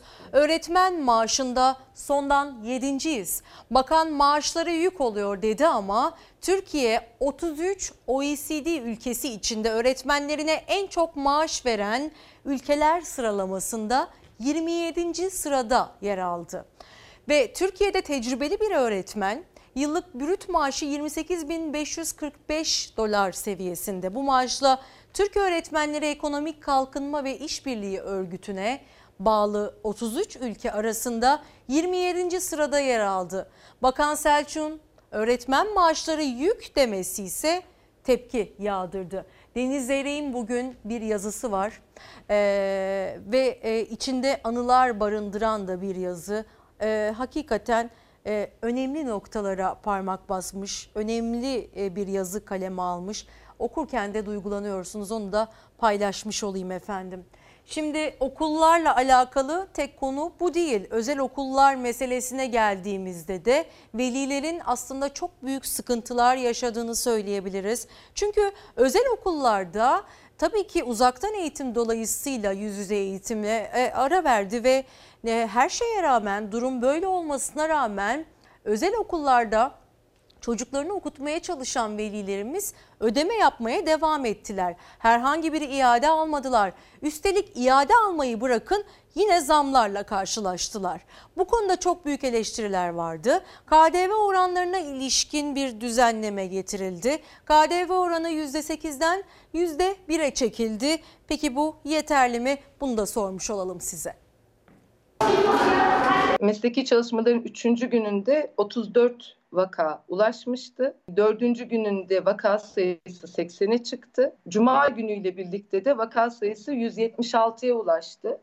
Şu anda da ülkenin her yerinden tanı konulan 200'ün üzerine çıkmış durumda. Biz hani dedikodunun ötesinde isim isim saptamalara sahibiz. Bunun bu şekilde söylenmesi gerçekten çok ilginç, daha zekice açıklamalara ihtiyacımız var. Okullarla ilgili e, hiçbir açıklama yapılmadan Eğitim Sen'in açıklamalarını dedikodu olarak nitelendirdi. Bütün okullarla ilgili bilgili bilgiler doğrudur. Okullar yüz yüze eğitim verebilecek mi, veremeyecek mi? Gözler koronavirüs tablosundayken öğretmenler seminerlere başladı. Eğitim Sen'e göre bu çalışmalar sırasında alınmayan önlemler nedeniyle 200'den fazla öğretmen koronavirüse yakalandı. Milli Eğitim Bakanı yalanlamadı ama sendikanın verdiği vaka sayısı için dedikodu dedi. Eğitim Sen ise iddiasının arkasında. Eğitim Sen olarak mesleki çalışmalar döneminde okullara gelmemizle birlikte şunu gördük ki okullar salgına hazırlıklı değil. Bizim Sağlık Bakanlığı'ndan aldığımız bir protokol var.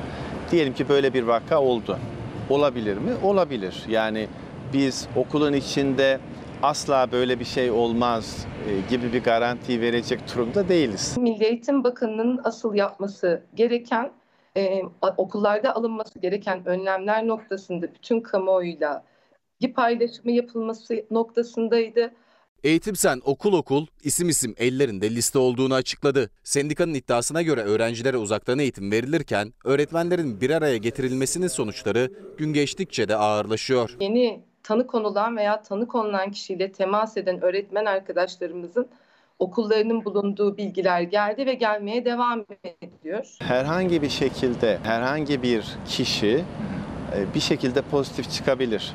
Bizim görevimiz nedir? Tedbirimizi almaktır. Devlet okullarına ilişkin endişe devam ediyor. Özel okullarda ise ücret muamması. Öğrencilerin, velilerin ve eğitimcilerin öncelikli gündemi sağlık ama öğrencisi özel okullarda okuyan velilerin bir gündemi daha var. O da yüz yüze eğitimin yapılamadığı günlere ilişkin ücret iadesi yapılacak mı? Özel okullar bu konuda henüz net bir adım atmadı ama en somut adım KDV indirimiyle geldi. Özel eğitim ücretlerinde %8 olan KDV oranı %1'e düşürüldü. KDV indirimi yeterli mi sizce %8'den %1'e düşmesi? Valla yansıtırlar mı bilmiyorum.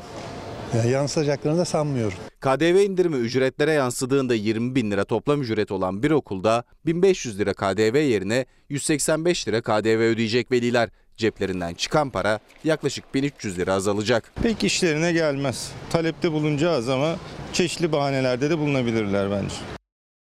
Deniz Zeyrek'in yazısından bahsetmiştik. Kendisi de bir öğretmen çocuğu, babası e, bir öğretmendi ve e, bir Milli Eğitim Bakanı'nın eğitim sisteminin en önemli unsuru olan öğretmenleri yük olarak görüyor olması eğitimde geldiğimiz noktanın özetidir aslında. E, o yazıdan sadece bir cümleydi bu. Muhakkak ki okumalıyız ve e, muhakkak ki öğretmenlerimizin sesine kulak vermeliyiz. E, bu düşüncedeyim ve bu açıklamayı da çok yersiz buluyorum kendi adıma. Ve biraz da ekonomiye giriş yapalım efendim. Korkusuz gazetesinden ilk ekonomi manşetimiz gelsin. Vatandaşa gece yarısı vergi şoku diyor. Özel okulların parasını peşin ödeyenler KDV indirimi alacak mı? Bir soru bu ve bir diğer e, açıklama ise otomobil ÖTV'si artırıldı. Hangi araca ne kadar zam bekleniyor? ÖTV'ye %23 zam geldi. Orta ve üst grup otomobillerde özel tüketim vergisi yani ÖTV rekor düzeyde zamlandı. Dün sabah uyan, uyananlar fahiş ÖTV artışını duyunca şoke oldu. Otomobil almak iyice zorlaştı. Artık otomobili olan aslında varlıklı kategorisine giriyor diyebiliriz. Çünkü zaten e, iyice yükselen ve e, inanılmaz rakamlara ulaşan ikinci el otomobil piyasasında bile bu kadar artmışken e, otomobil fiyatları bir de ÖTV zammı otomobil almak isteyenlerin hayalini gölgeledi diyebiliriz. İşte otomobil zammı, ÖTV zamları ve otomobillerin gelişi güzel fiyatları.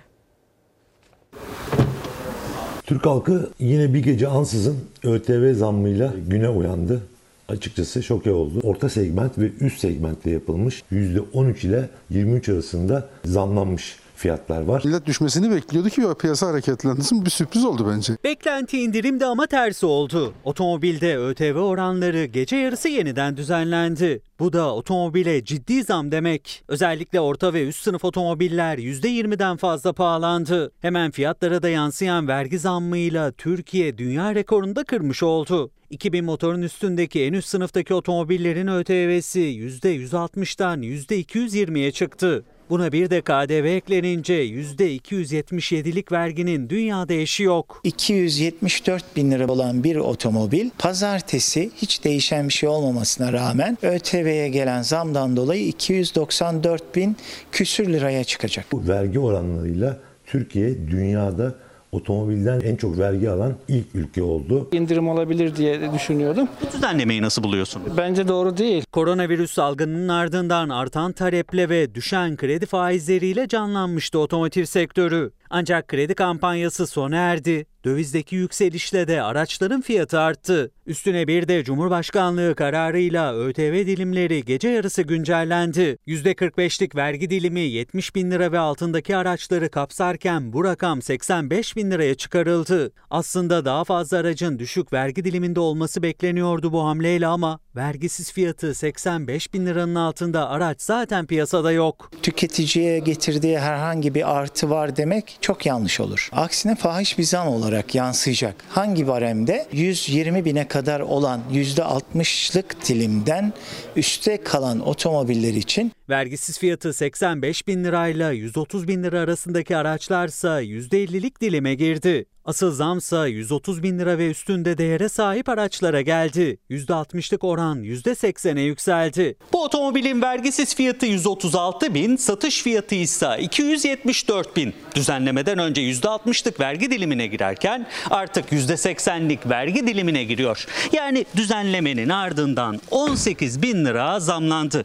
Müşterisi hazır. Pazartesi teslim edilecek. Düzenlemede hafta sonu yapıldığı için pazartesi faturalandırma yapıldığında aracı alan kişi 18 bin lira daha fazla ödeyecek. Tartışılan başka bir konu bu ÖTV artışının neden 30 Ağustos Zafer Bayramı'na denk geçildiği üzerine. Bu ÖTV zammı iş günü olan pazartesi günü açıklansaydı hem e, bayiler hem distribütörler ellerindeki e, sattıkları araçları rahatlıkla faturalandırabilirlerdi. Aslında hizmetin gerektirdiği haller dışında ulusal bayramlarda resmi gazete yayımlanamıyor. O kural esnetildi. Uzmanlara göre sebebi Temmuz ayında %712 artan devletin ÖTV gelirlerini daha da artırmak. Ancak bayiler satışlarda ÖTV freni yaşanır mı endişeli. Korkumuz şöyle oluşmaya başladı. Satıp ülkemize daha fazla girdi sağlamayı hayal ederken acaba o gelecek otomobiller elimizde kalacak mı?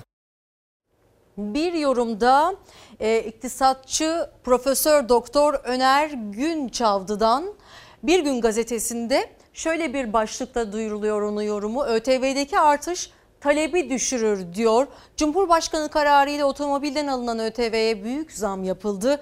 En yüksek silindir hacmine sahip olan oto, otomobillerden alınan ÖTV oranı %220'ye çıkarıldı ve bu artış toplam talepte bir düşüşe sebep olacak dedi iktisatçı Profesör Doktor Öner Günçavdı. Evet A'dan Z'ye gelen zamlarla birlikte otomobil fiyatlarındaki artışı da bir kez daha gözlemliyor olacağız önümüzdeki süreçte.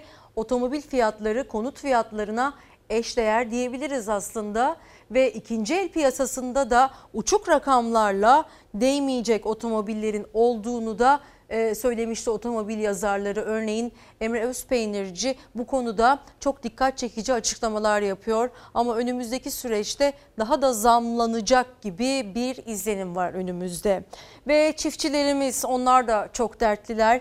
Ve biliyoruz ki Türkiye'mizin dört bir yanında buğday ekim alanları, ekim alanlarımız azalıyor yeşile yatırım yapmadığımız için ve saman üretimi de düştü dolayısıyla hepsi bir zincir aslında. E, CHP Edirne Milletvekili Okan Gaytancıoğlu durumu özetledi. Saman üretiminin düşmesi demek buğday ekim alanlarının azalmasıyla birlikte e, bakın bizi nasıl etkileyecek. Son günlerde bir saman tartışması gidiyor.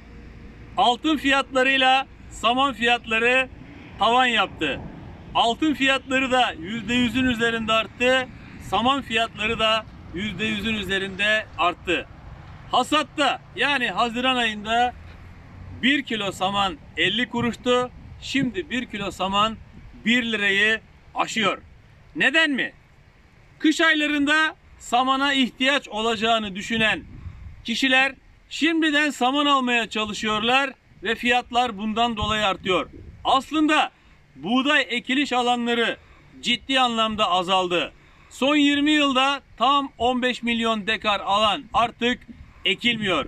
Ekilmediği için de saman yok. Biz ne yapıyoruz? Samanı ithal ediyoruz. Halbuki gelişmiş ülkeler bu selülozü çok yüksek yem kaynağı bile olmayan samanı hayvanlarına vermiyorlar ama biz hayvanlarımıza yem bulamadığımız için meralarımız yeterli verimli olmadığı için samanla beslemeyi tercih ediyoruz. Yani hayvan doysun, karnı doysun yeterli diyoruz. Saman ciddi bir para yapıyor. Ekilen alanları arttırabilirsek, o alanlara su götürebilirsek Türkiye ne saman ithal eder ne de başka bir şey ithal eder. Dolayısıyla saman Türkiye'nin gündeminden çıkar. İhale sonradan yapıldı. İşte devlet modeli miydi? 50 kişi Arkadaşlar araya biz şu anda giriyor. şu, İsmi bekliyor muydunuz?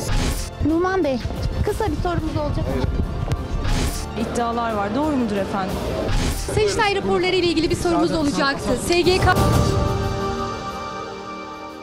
Havasına, suyuna, taşına, toprağına.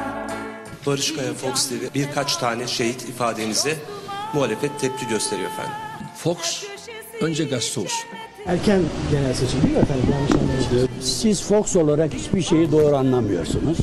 Sizin sorunuza da cevap vermek istemiyorum. Usandırdınız artık. Beril Oğuz e, Fox televizyonundan Kırmızı Bülten'de aranan e, Abdullah Öcalan'ın kardeşi Osman Öcalan'ın devlet televizyonunda TRT'ye verdiği röportajı nasıl değerlendiriyorsunuz efendim?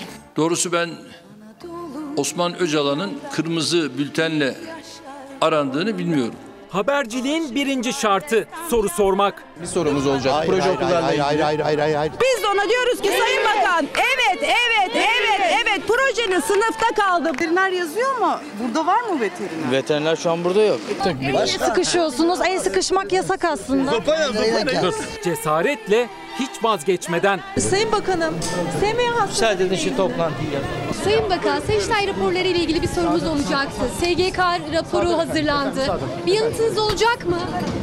Bakanım aklıma bir soru takıldı. Dünden beri çok yürürken ama. çalışma Bak şu anda kepçeler orada Tamam. duruyor. Fox habercileri yıllardır halkın merak ettiklerini halk adına sorabilmek için sahada. Bu yaptığınız açıklamaya istinaden e, yap işlet devlet modeli mi daha uygun otoyol ve köprüler için? Pardon bir dakika. Cevap veriyor bakan. Numan Bey, kısa bir sorumuz olacak. Sonra geç. Şu anda Beyefendi ne yapıyorsunuz? Ne yapıyorsunuz? Ne yapıyorsunuz? Kılıçdaroğlu'nun bana ismini aklındaki adı söylemişti dediğiniz isim. Yok esasında şimdi öyle bir şey yok da. Beşten sonra da alacaklar mı evrak? Bir onu sorar mısınız? Hanımefendi beşten sonra alınacak mı evrak? Hayır beşe kadar evrak alacak. Gerçekler ortaya çıktı.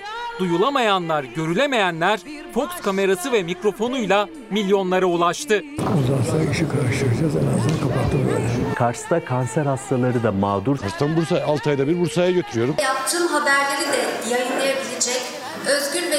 bir haber merkezinde Doğan Şentürk yönetimindeki Fox Haber'de çalıştığım için de ayrıca çok mutluyum. Bir sorumuz olacaktı bizim. Geçtiğimiz günlerde Et Süt Kurumu bir ihale açtı. Bir gün süreyle 300 liralık bir et. Çok özür dilerim. Çok üzüldüm. Çok üzüldüm Sayın Bakanım lütfen. Ay bakan dinlerken araya giriyorsunuz. Bunlar çok ıvır zıvır işler. 100 bin liralık ihale. Ne olacak?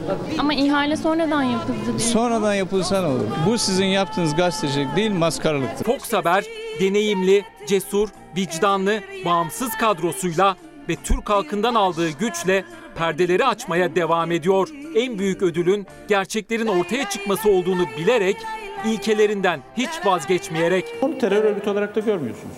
Şimdi bu klişe soruları bence Evet. bir tarafa bırakalım. Siz bunu okuduğunuzda doğrudur dediniz mi? Evet. Yani Erdoğan şunu çağırmıştır, bununla görüşmüştür. Yok yani özel bir tahminde bulunmak istemiyorum ama doğrudur yani. Ben Selçuk Tepeli. Fox Ana Haber'de haberin kalbindeyiz. Hafta içi her akşam 19'da Fox Ana Haber'de beraberiz. Buradayız. Vicdanınızın sesiyiz. Aklınızdakileri soruyoruz. Her söylenene inanmıyoruz. Acaba diyoruz, sorguluyoruz. Kimseden korkmuyoruz, kimseden çekinmiyoruz, saklamıyoruz. Haberciyiz, işimizi yapıyoruz.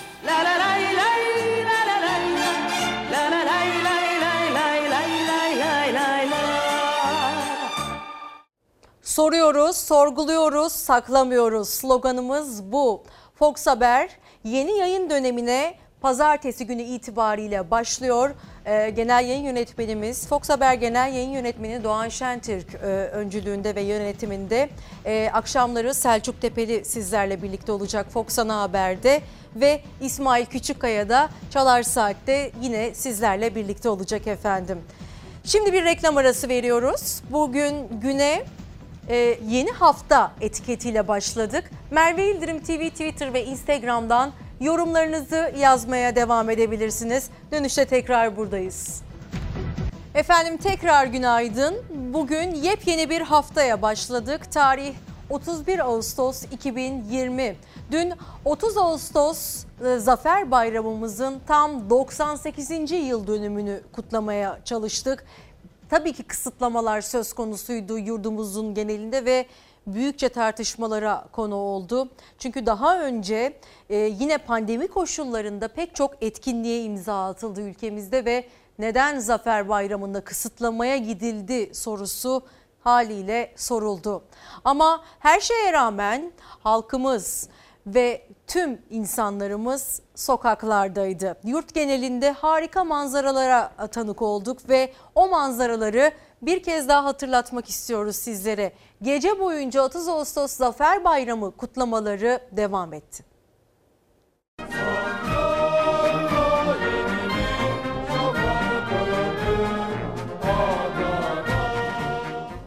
Cumhurbaşkanlığı Külliyesi'nde 30 Ağustos Zafer Bayramı özel konseriyle başladı kutlama. Cumhurbaşkanı Erdoğan'ın mesajı ve 300 İHA ile düzenlenen ışık gösterisiyle devam etti.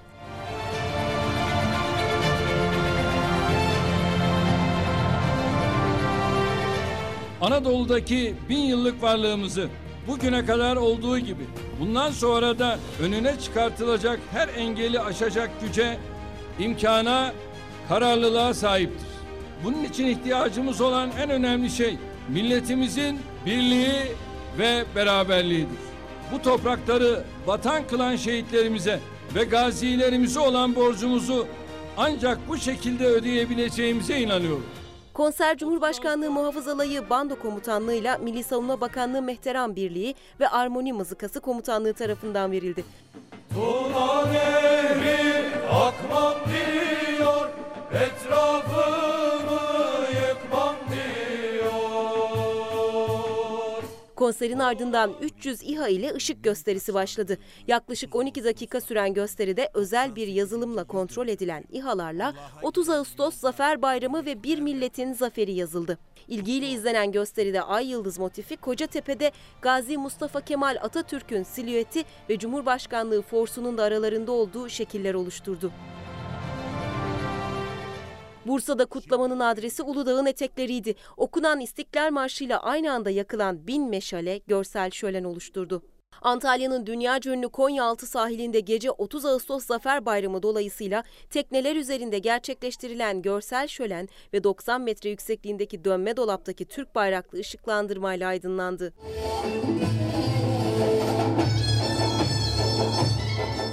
İzmir Balçova'da zeybeklerin coşturduğu, meşalelerin aydınlattığı gecede kalabalık maske kuralına uydu. Hatay Büyükşehir Belediyesi unutulmaz bir gösteri yaşattığı zafer coşkusu belediyenin taş binasına yansıtıldı. Saygıyla, özlemle anıyoruz. 30 Ağustos Zafer Bayramımız kutlu olsun.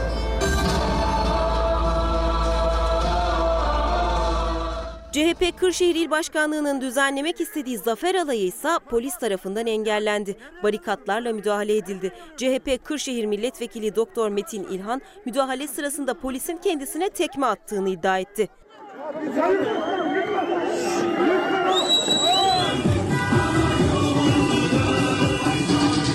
Mersin Tarsus'ta da sosyal mesafeye uyup maske takarak yürümek isteyenlere polis engel oldu. Ancak CHP milletvekili Ali Mahir Başarır'ın araya girmesi üzerine Tarsuslular ellerinde bayraklarla marşlar söyleyerek yürüdü. 30 Ağustos Zafer Bayramı'nın en sıcak görüntüsü ise Afyonkarahisar'dan geldi. Daskır ilçesinde biri 8, diğeri 7 yaşındaki iki arkadaş evlerinin yakınındaki okul bahçesinde bulunan Atatürk büstünü su ve fırçayla yıkadı. Çocukların bu davranışı sosyal medyada büyük ilgi ve beğeni gördü.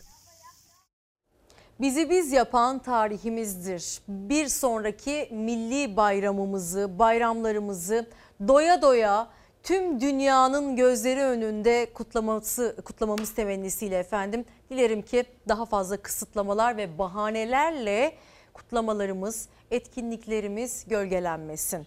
Şimdi biliyoruz ki 3 Temmuz'da Sakarya Hendek'te havai fişek patlamasıyla beraber e, korkunç bir faciaya tanık olduk. 7 işçi yaşamını yitirmişti ve tam 114 işçi yaralanmıştı ve o fabrikada İlk patlama da değildi bu. Bilirkişi raporu tamamlandı ve havai fişek patlamasında bilirkişi raporunun tamamlamasıyla beraber ihmaller zinciri bir kez daha gözler önüne serildi. Önlem yok, ruhsat yok, fazla üretim var.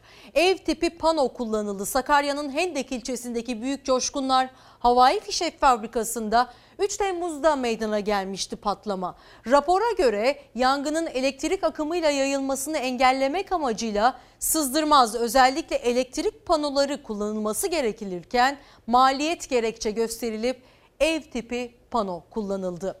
Kuralsızlığın en çok açığa çıktığı yerlerse fabrika içerisinde tespit edilen ruhsatsız yapılar oldu.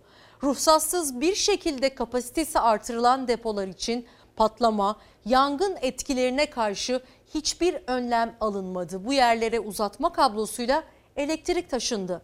Statik elektrik riskine karşı çalışanlara verilmesi gereken anistatik kişisel koruyucu malzemeleri ise tüm işçilere verilmedi. Ve bir ihmalde Çorum'da hidroelektrik santraline ait barajda yaşandı. Toprak çökmesi sonu, e, toprak e, çökmesiyle sonuçlandı bu durum ve barajın hemen yakınındaki çeltik tarlaları çamur içinde kaldı. İşçiler, çiftçiler şirketi uyarmıştı ancak önlem alınmadı. Evet, Yarımca koyuyla Üçdam koyu arasında Ülküm 1 hidroelektrik santralinin seddesinde yarık meydana geldi. Şu anda çeltik arazilerini mahvetmekle meşgul. Yazık bu çiftçilerimize, yazık bu kardeşlerimize. Hidroelektrik santralindeki barajın toprak dolgusu çöktü. Çeltik üreticisinin tarlaları su ve çamur altında kaldı. 700 dönüm alan şu anda komple sular altında. Kireç taşından taş attılar o da eriyor zaten. Ee, zaman zaman delmeler oluyor. Ondan toprak getirip kapatıyorlar gidiyorlar. Bir sene emek vererek bu hale getirdim ama barajın bir ihkamkarlığı, barajın bakımsız olduğundan dolayı bir senelik emeğim gitti. Çorum'un Uğurludağ ilçesine bağlı Yarımca köyünde yaklaşık 3 yıl önce Kızılırmak üzerine hidroelektrik santrali kuruldu. Kurulan barajın 17 kilometre uzunluğundaki toprak dolgusu zaman içinde çökmeye başladı. İddiaya göre çiftçi şirketi defalarca uyardı. Ancak her defasında beton yerine toprakla yapılan dolgu yeniden çöktü. Normalde e, barajın e, setteleri betonla kapalması lazımdı. Kapatmadılar. Kapatmadığından dolayı toprak suyun fazlalığından dolayı e, bara- toprak taşımıyor suyu. Normalde bu su tam burada. Tam bu şurada. Buradan gelen dalgalar bu toprağı eridiyor. Şu an su sızıntısı başladı. En kısa zamanda burası da patlayacak. Hala önlem alınmadı şirket tarafından. Yaşanan son çökmede baraj suyu çeltik tarlalarına doldu. Mahsul suyla birlikte akan çamurla kaplandı. Çeltik hasat etmeyi beklerken çiftçinin elinde sadece nişasta kaldı. Mahsulümüz hep çamurun altında kaldı. Pirinçlikten çıktı. Güzelim çeltiğimiz gitti. Çeltik olarak, pirinç olarak değil artık nişasta olarak hasat yapacağız. Gerçek şu ki maske tak ya da kalabalıklardan uzak dur uyarılarıyla koronavirüs salgınının önüne geçemiyoruz. Ve uzmanlar da diyor ki salgına merkezi önlem şart. Korona vakalarındaki artış sürüyor. Halk Sağlığı Uzmanları Derneği Yönetim Kurulu üyesi Doktor Melike Yavuz, mücadelenin il pandemi kurullarına bırakılması ve merkezileştirilmesi gerektiğini söyledi ve başka haberler de var. Örneğin Cumhuriyet Gazetesi'nden bir başka detay göreceğiz. Bu arada tabii ki salgında sadece biz değil dünya da yeniden bir riskle karşı karşıya. Yeniden yükselişte tüm dünyadaki vaka oranları ama önemli olan bizim ülke sınırlarımız içerisinde ne gibi önlemler aldığımız başa dönüyoruz çünkü salgında emekleri boşa giden sağlık emekçilerinden sesimize kulak verin çağrısı var uzun zamandan beri ki bu seslerini de aslında tam anlamıyla duyurmuş değiller ya da kimse onların sesine kulak vermiyor.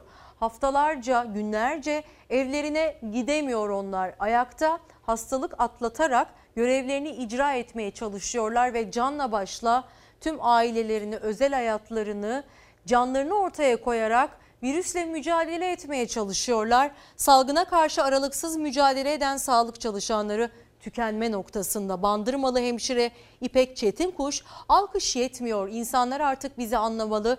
Çocuğuma yaklaşamıyorum. Bize rutin test yapılmalı. Hastalık meslek sağlığı e, meslek hastalığı sayılmalı diyor. Cerrahpaşa'dan Heybet Aslanoğlu hiçbir önlem alınmamasının sağlık emekçilerinin çabalarını boşa çıkardığını söylüyor. Sağlıkta acil atama çağrısı yapıyor aynı zamanda. Aslanoğlu'yla kamudaki diğer sağlık emekçileri can güvenliklerinin kalmadığını anlattı ki e, mecliste ya da e, sarayda çalışan personelin bile düzenli olarak testleri yapılırken sağlık emekçilerinin bu kadar risk altında çalışırken düzenli olarak teste tabii tutulmamaları onların canını hiçe saymaktan başka hiçbir şey değildir diye düşünenlerdenim ve test sayılarıyla, test rakamlarıyla ve ücretleriyle alakalı da bir haber var Karar Gazetesi'nde. Turiste 15 euro, millete 30 euro, 30 euro başlığını görüyoruz. Yoğun test politikası bulaş zincirini kırmada öne çıkan yöntem olarak gösteriliyor ancak tedavi protokollerindeki değişiklikle sadece sadece ciddi belirti gösterene test yapılıyor temasıyla uygulanmıyor ve özel hastanelere gitmek zorunda kalan vatandaş en az 250 lira ödüyor test yaptırmak için. Aynı işlemse turiste havalimanında 15 euroya yapılıyor ki pek çok izleyicimiz sizlerden gelen mesajlar ve e, Fox Haber ihbar hattına gelen mesajlara dayanarak söyleyebiliriz ki pek çok e, vatandaşımız belli şikayetlerle hastaneye gittiğinde e, koronavirüsten şüphelendiği ve belirtilerini hissettiği halde test yapılmadığını ve yoğun ısrarlarla test yapılma sonrasında pozitif çıktığını da bizimle paylaşıyor. Bu da boyutun başka bir göstergesi diyebiliriz. Salgın riski 5 kat artacak diyor İstiklal gazetesinin manşetinde var bu haber. Klima sistemleri uzmanı makine mühendisi Filiz Pehlivan kış aylarında kapalı mekanlarda bal nem oranının düşmesiyle salgın riskinin artacağını e, söyledi. Eğer %50 bal nem oranına diyelim ki 20 birimlik enfeksiyon riski varsa o mekanda bal nem %20 değerinin altına düştüğünde enfeksiyon riski neredeyse 5 kat artıyor. Virüs en az 3 saat havada kalıyor. Belli bir nem oranı sağlanmalı diyor. Gerek kapalı ortamlarda gerek e, klimalı orta klima çalışan ortamlarda nem oranının önemine dikkat çekiyor. Bu arada Covid-19 atlatan annenin sütüne antikor geçiyor detayını görüyoruz. Hacettepe Üniversitesi Tıp Fakültesi Çocuk Enfeksiyon Hastalıkları Bilim Dalı Başkanı Profesör Doktor Mehmet Ceyhan diyor ki Covid-19 geçirmiş ve antikor geliştirmiş kadınlar eğer çocuk doğururlarsa anne sütlerine o antikor geçiyor. Dolayısıyla anne sütü Covid-19 geçirmese bile bir bebek için diğer hastalıklardan koruyan antikorlar gibi birçok koruyucu özellik içerir ifadelerini kullandı. Bebeğini e, emziren annelere, hamile annelere de özellikle bu haberi duyurmuş olalım. Ve dünyada da korona tırmanışta Hindistan'da bir günde görülen vaka oranında tüm ülkeleri geçen bir tablo söz konusu. 24 saatte 78.761 kişiye Covid-19 teşhisi konuldu ve Almanya'da, İngiltere'de ve bütün dünyada aşı çalışmaları sürerken e, tedbirler karşısında bazı durumlar da e, beraberinde geliyor. Protestolarla karşılaşıyor pek çok e, ülke ve durum gerçekten çok ciddi. Hindistan'da bir günde rekor vaka artışı yaşandı. Ülke genelinde 78.761 kişiye COVID-19 teşhisi konuldu. Almanya'da ve İngiltere'de vakalar hızla artmaya devam ederken hükümetlerin virüs tedbirleri binlerce insan tarafından protesto edildi. Covid-19 dünya genelinde hayatı tehdit etmeye devam ediyor. Can kaybı 850 bini aştı. Vaka sayısı 25,5 milyona tırmandı. 17 milyon 700 binden fazla hasta sağlığına kavuştu. Artan testler korkunç gerçeği ortaya çıkardı. Vaka sayısında Amerika ve Brezilya'dan sonra 3. sırada yer alan Hindistan'da rekor artış yaşandı. 24 saat içinde 78.761 kişide virüs tespit edildi. Bu rakam tüm zamanların bir günde kaydedilen vakalarda en yükseği oldu. Ancak ülkede salgın başında uygulanan kısıtlamalara ekonomik sebeplerle geri dönülmesi şu an söz konusu değil. Ülkede ticari işletmeler açık, toplu taşımalar aktif çalışıyor. Okulların da Eylül'de açılması planlanıyor. Fransa'da bazı okullar yarın itibariyle açılıyor ancak Fransa Eğitim Bakanı her okulun tedbir almada yeterli olmadığını açıkladı. Hangi okulların açılacağı bölgelerdeki vaka yoğunluğuna göre belirlenecek. Yeni Zelanda'da ise 9 yeni vaka daha tespit edildi. Aktif vakalar 130'a yükseldi. Alarm seviyesi 2'ye çıkarılan ülkede yeni vakalar 1,5 milyondan fazla nüfusu olan Auckland şehrinde görülüyor. Almanya'da artan vakalar bir takım kuralları da beraberinde getirdi. Bunlardan biri de maske takma zorunluluğu oldu. Berlin'de on binlerce insan bir araya geldi, tedbirleri protesto ettiler. Alman hükümeti bu tedbirlerle insan hakları ve özgürlüğünü engellemekle suçlandı. Gösterilerde çok sayıda kişi sosyal mesafe kuralını ihlal ettiği gerekçesiyle gözaltına alındı. Benzer görüntüler İngiltere'de Londra'da yaşandı. Aşı ve tedbir karşıtları hükümetin virüs politikalarını protesto etti. Protestocular maske takmadıkları gibi sosyal mesafe kurallarını da umursamadı. Kısıtlamaların yanında zorunlu aşı söylentilerine de tepki gösterdi kalabalık. Özgürlük sloganları atıldı. Koronavirüs detayları geliyor Yeni Çağ gazetesinden. Yoğun bakımda takılan maske çok daha ağır. Son bir haftada 5 doktorun Covid-19 nedeniyle yaşamını yitirmesi sağlık çalışanlarını çok tedirgin ediyor. Doçent Doktor Can Türk Taşçı, sağlıklıyken bu maskeyi takmayanlar hastayken bunların çok daha ağırlığını takmak zorunda kalacak, ağrını takmak zorunda kalacaklar uyarısında bulundu. Tabii ki anne sütüyle e, koronaya bir kalkan sağlanması da e, Yeni Çağ gazetesinde detaylar arasında. Kış aylarında salgının yayılma hızının 5 kat artacağını yine bu gazetede de görüyoruz. Ama özellikle bizim üzerimize düşen kalabalıklardan uzak durmak, maske takmak ve hijyen kurallarına uymak. Yaz sezonu boyunca e, kalabalıklara maruz kaldık. Tabii ki evde kalmış olmanın verdiği rehavetle özgürleşme hissine kapılarak e, gerek plajlarda, yazlık e, şehirlerimizde, yazlık beldelerimizde e, bu görüntülere tanık olduk. Ya da Ayasofya açılışı gibi e, ya da başka etkinlikler gibi durumlarda yoğun kalabalıklara maruz kaldık. Ve e, bu da tabii ki salgını tırmandırdı. Ama ekonomiyle e, bağlantılı gittiğinde yeniden bir kısıtlamaya gidilecek mi? Gidilmek zorunda kal- kalacak mıyız? Acaba gitmek zorunda kalabilecek kalacak mıyız? Yeni düzenlemeler gelecek mi? Bunu bilemiyoruz. Tabii ki düğün sezonunun olması da çok büyük bir etken oldu vaka sayılarının artmasında. Ee, dünyaya bakmaya devam ediyoruz. Dünyada sadece koronavirüs kısıtlamalarına karşı e, e, protestolar değil, başka meselelerle alakalı protestolarda aslında yaşanıyor. Irkçılık protestoları İngiltere'den, Amerika'dan, Londra'dan ırkçılık protestolarına yönelik eylemlerle e, karşılaşıyoruz ve bu gibi görüntüler geliyor. İşte dünyadaki son gelişmeler.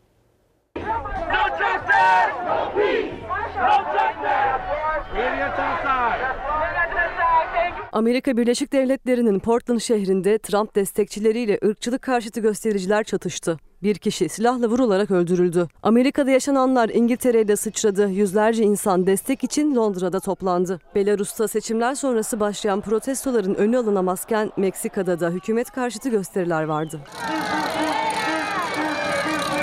George Floyd'dan sonra polisin siyahi Jacob Blake'i silahla vurmasının ardından protestolar yeniden alevlendi. Gösterilerin en yoğun yaşandığı Portland'da şiddet olayları ciddi boyutlara ulaştı. Trump destekçileriyle ırkçılık karşıtı göstericiler arasında çatışma çıktı. Bir kişi açılan ateş sonucu hayatını kaybetti. Ancak hayatını kaybeden kişiyi kimin öldürdüğü açıklanmadı. Yaşananlar protestoları daha da kızıştırdı. Pazar günü de ırkçılığa ve polis şiddetine tepki isyana dönüştü.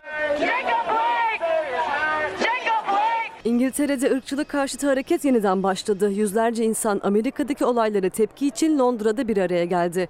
Polis şiddeti ve ırkçılık protesto edildi. İnsanlar yerlere yatarak caddeleri trafiğe kapattı. Londra'da protestoların büyümesinden endişe ediliyor. Çünkü göstericiler milyonlarca insanı sokağa çağırmaya devam ediyor. Dik, dik, dik, dik, dik, dik,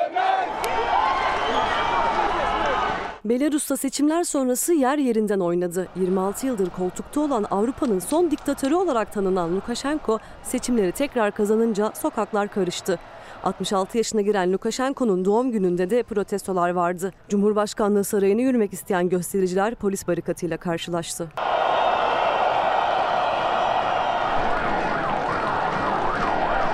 Meksika'da halk sokağa çıktı. Ekonomik sorunlar, çete şiddeti ve ilaç krizine karşı hükümeti istifa çağrısında bulundular. Gösterilere katılanlar arasında çete savaşlarından dolayı hayatını kaybedenlerin yakınları da vardı. Ve güzel bir haber biraz içimizi açacak önemli bir haber. Gazi koşusunda yeni rekor Atatürk adına 1927 yılından bu yana düzenlenen Gazi koşusunun 94.sü dün yapıldı. Yarışı Ahmet Çelik'in jokeyliğini yaptığı to Victoria adlı safkan at kazandı. Çelik 6. kez kazanarak e, rekor kırdı. Her yıl muhteşem bir coşkuyla e, yapılır Gazi koşusu ve e, biz güzel şapkalarımızla kadınlar güzel gösterişli şapkalarıyla o yarışta boy gösterirler. Müthiş şık beyefendileri görürüz. E, bu yıl tabii ki e, o kalabalık dolayısıyla kalabalıkların önüne geçmek dolayısıyla büyük bir organizasyon yapılamadı ama çok önemli bir başarıya imza atıldı Türkiye Jokey Kulübü'ndeki yarışta. İşte o anlar. 11 numaralı Sozopol 4 boy farkla lider. En dış kulvardan gelen 1 numaralı Call to Victory ikinciliğe girip öndeki Sozopol'un peşine düştüğü içinde Vernassa var. Dışarıdan 1 numaralı Call to Victory geliyor. Sait Akson'da zafere çağrıyı yaptı. Zafer bayramında zafere ulaşıyor 1 numaralı to Victory. İsminin hakkını verdi. Call to Victory yani Zafer'e Çağrı isimli safkan at Büyük Zafer'in yıl dönümünde Gazi koşusunun şampiyonu oldu. Jokey Ahmet Çelik de Gazi kupasını üst üste 6. kez kaldırarak kırılması güç bir rekorla tarihe adını yazdırdı. 30 Ağustos e, Zafer Bayramı. Gerçekten iki tane e, zaferi birlikte e, kazanmam benim için e, çok mutlu. 1 numaralı Call to Victory geliyor. Ulu Önder Gazi Mustafa Kemal Atatürk'ün onuruna 1927 yılından bu yana düzenlenen Gazi koşusunun 94.sü salgın nedeniyle iki ay ertelenmişti. Anlamlı koşu anlamlı günde 30 Ağustos Zafer Bayramı'nda İstanbul Veli Efendi Hipodromu'ndaydı. 94. düzenlenen Gazi koşusu için yarışseverler bu kez tribünlerde yerini alamadı. Koronavirüs tedbirleri kapsamında tribünlerde sadece basın mensupları yerini aldı. 30 Ağustos Zafer Bayramı'nda ilk kez yapılan Gazi koşusu için atlar Gazi Kupası'nı kazanmak için yarışacak. İstanbul Büyükşehir Belediye Başkanı Ekrem İmamoğlu da eşi Dilek İmamoğlu ile birlikte izledi koşuyu. Eşi maskesizdi. İkili sosyal mesafeyle protokoldeki yerini aldı. Sonra da nefes kesen gazi koşusu başladı. Beyaz bayrak kaldırıldı, start verildi ve 94. Gazi koşusu başladı. 3 numaralı Çakal'ın öne doğru geldi, o ikinciliğe girdi. İç kulvarda Full Throttle üçüncülükte kaldı. 2 numaralı Koç geliyor. Safkanlar son 300 metreye giriyor. 11 numaralı Sozopol 4 boy farkla lider. En dış kulvardan gelen 1 numaralı Call to Victory ikinciliğe girip öndeki Sozopol'un peşine düştüğü içinde Vernassa var. Dışarıdan 1 numaralı to Victory geliyor. Çaldıran'da erkek Taydenebe'de Sait Akson'da zafere çağrıyı yaptı. Zafer bayramında zafere ulaşıyor 1 numaralı Call to Victory. Yarışın sonlarına doğru atak yapan Call to Victory 1 milyon 750 bin liralık birincilik ödüllü yarışın kazananı oldu. Jokey'ine de 6. kez Gazi koşusu birincisi ünvanını kazandırdı. Yıllardır bu anlamlı koşuyu devam ettirebilmek de çok önemli. Türkiye Jokey Kulübü yöneticilerini de tebrik etmemiz gerekiyor. Hakikaten çok özel ve e, çok önemli olduğunu düşünüyorum. Hem tarihimiz için Gazi koşusunun hem de geleneklerimize sahip çıkmak adına e, önemli e, organizasyonlar bunlar. Dilerim ki önümüzdeki sene Gazi koşusunda yine eskisi gibi şık kıyafetlerimizle, harika şapkalarımızla o, o yarışa, o heyecana tanıklık ederiz. Şimdi efendim Hatay'a gidiyoruz. Hatay Hassa'da üzüm hasadı yapıldı. Bol bereketli bir yıl olsun dileklerimizi iletiyoruz ekip arkadaşlarımızla beraber. Hassa bağlarının yeşil ve siyah mucizesi üzümün hasadı dualarla, alkışlarla yapıldı. Herkesin dileği üzümün bereketli olması. Bu sıcakta, bu susuzlukta, korona sürecinde onlar durmadan, yorulmadan çalışmaya devam ediyorlar. Hassa'nın üzümünü hak ettiği yere getirmek için çalışıyoruz. AK Parti Hatay Milletvekili Hüseyin Yaman'ın da katıldığı ilk hasat bu yıl verimin yüksek olacağını müjdeledi. Umutlar bu yıl fiyatın da güzel olması, çiftçinin yüzünün gülmesi. Tamam. Hatay üzüm üretiminde Türkiye'de 9. sırada yer alıyor. Hastada yaklaşık 50 bin dekarlık alanda üzüm yetiştiriciliği yapılıyor. Bu yıl dekar başına yaklaşık 2 bin ton rekolte bekleniyor. Yıl sonuysa üzüm hasadı beklentisi 100 bin ton civarında. Bu yıl yağışların iyi geçmesi ve havaların sıcak olmasından dolayı üzümlerin kalitesi geçen yıllara göre çok daha iyi. Ne yazık ki yurdumuzun dört bir yanından yangın haberleri gelmeye devam ediyor. Ankara, Adana ve Zonguldak'ta yangın söndürme ekipleri büyük bir savaş verdiler yine ve Nevşehir'de de faciadan dönüldü. Ankara'nın Nallıhan ilçesinde çıkan orman yangını kontrol altına alınamıyor. Adana Karahisarlı'da yanan Kızılçam ormanlarına müdahale devam ediyor. Nevşehir'de atılan havai fişekler Avanos ilçesinde yangına sebep oldu. Faciadan kıl payı dönüldü. Türkiye'nin ciğerleri alev alev yanıyor. Peş peşe gelen yangın haberlerine sürekli yenileri ekleniyor. Sıcak ve rüzgarlı hava alevleri körüklüyor. Ankara Nallıhan'daki orman yangını dün öğle saatlerinden beri devam ediyor. Yangınla mücadele için 6 farklı ilden de ekipler bölgeye sevk edildi. Rüzgarın alevleri 7 kilometre yaydığı yangının çıkış sebebi ise bilinmiyor. Adana'nın Karahisarlı ilçesinde Kızılçam ormanları alev alev yanıyor. Şimdiye kadar 3 hektarlık alana hasar veren yangınla mücadele hızla devam ediyor. Havadan çekilen görüntüler yangının şeritler halinde nasıl yayıldığını gözler önüne serdi. Ortaya çıkan tablo volkanik bir patlama sonrasından farksız. Yangın bölgesine giden yol jandarma tarafından kapatıldı. Ekipler alevlere önce 30 arazöz, 10 su tankı, 2 helikopter ve 2 dozerle müdahale etmeye başladı. Hava kararınca müdahale sadece karadan devam etti. Nevşehir'in Avanos ilçesinde kimliği belirsiz kişilerce havai fişek atıldı. Bayraktepesi'nden atılan havai fişekler otluk alana sıçrayınca etrafa bir anda alevler sardı. Yangın ilçe merkezindeki evlere sıçramak üzereyken ekiplerin başarılı müdahalesi sonucu tehlikeden kıl payı dönüldü. Zonguldak Devrek'te ormanlık alan yandı. Bölgeye başta Karabük olmak üzere çevre illerden yardım ekipleri gönderildi. 10 hektarlık alanda 100 kişilik ekip alevlere 40 arazöz, 3 dozerle müdahale ediyor.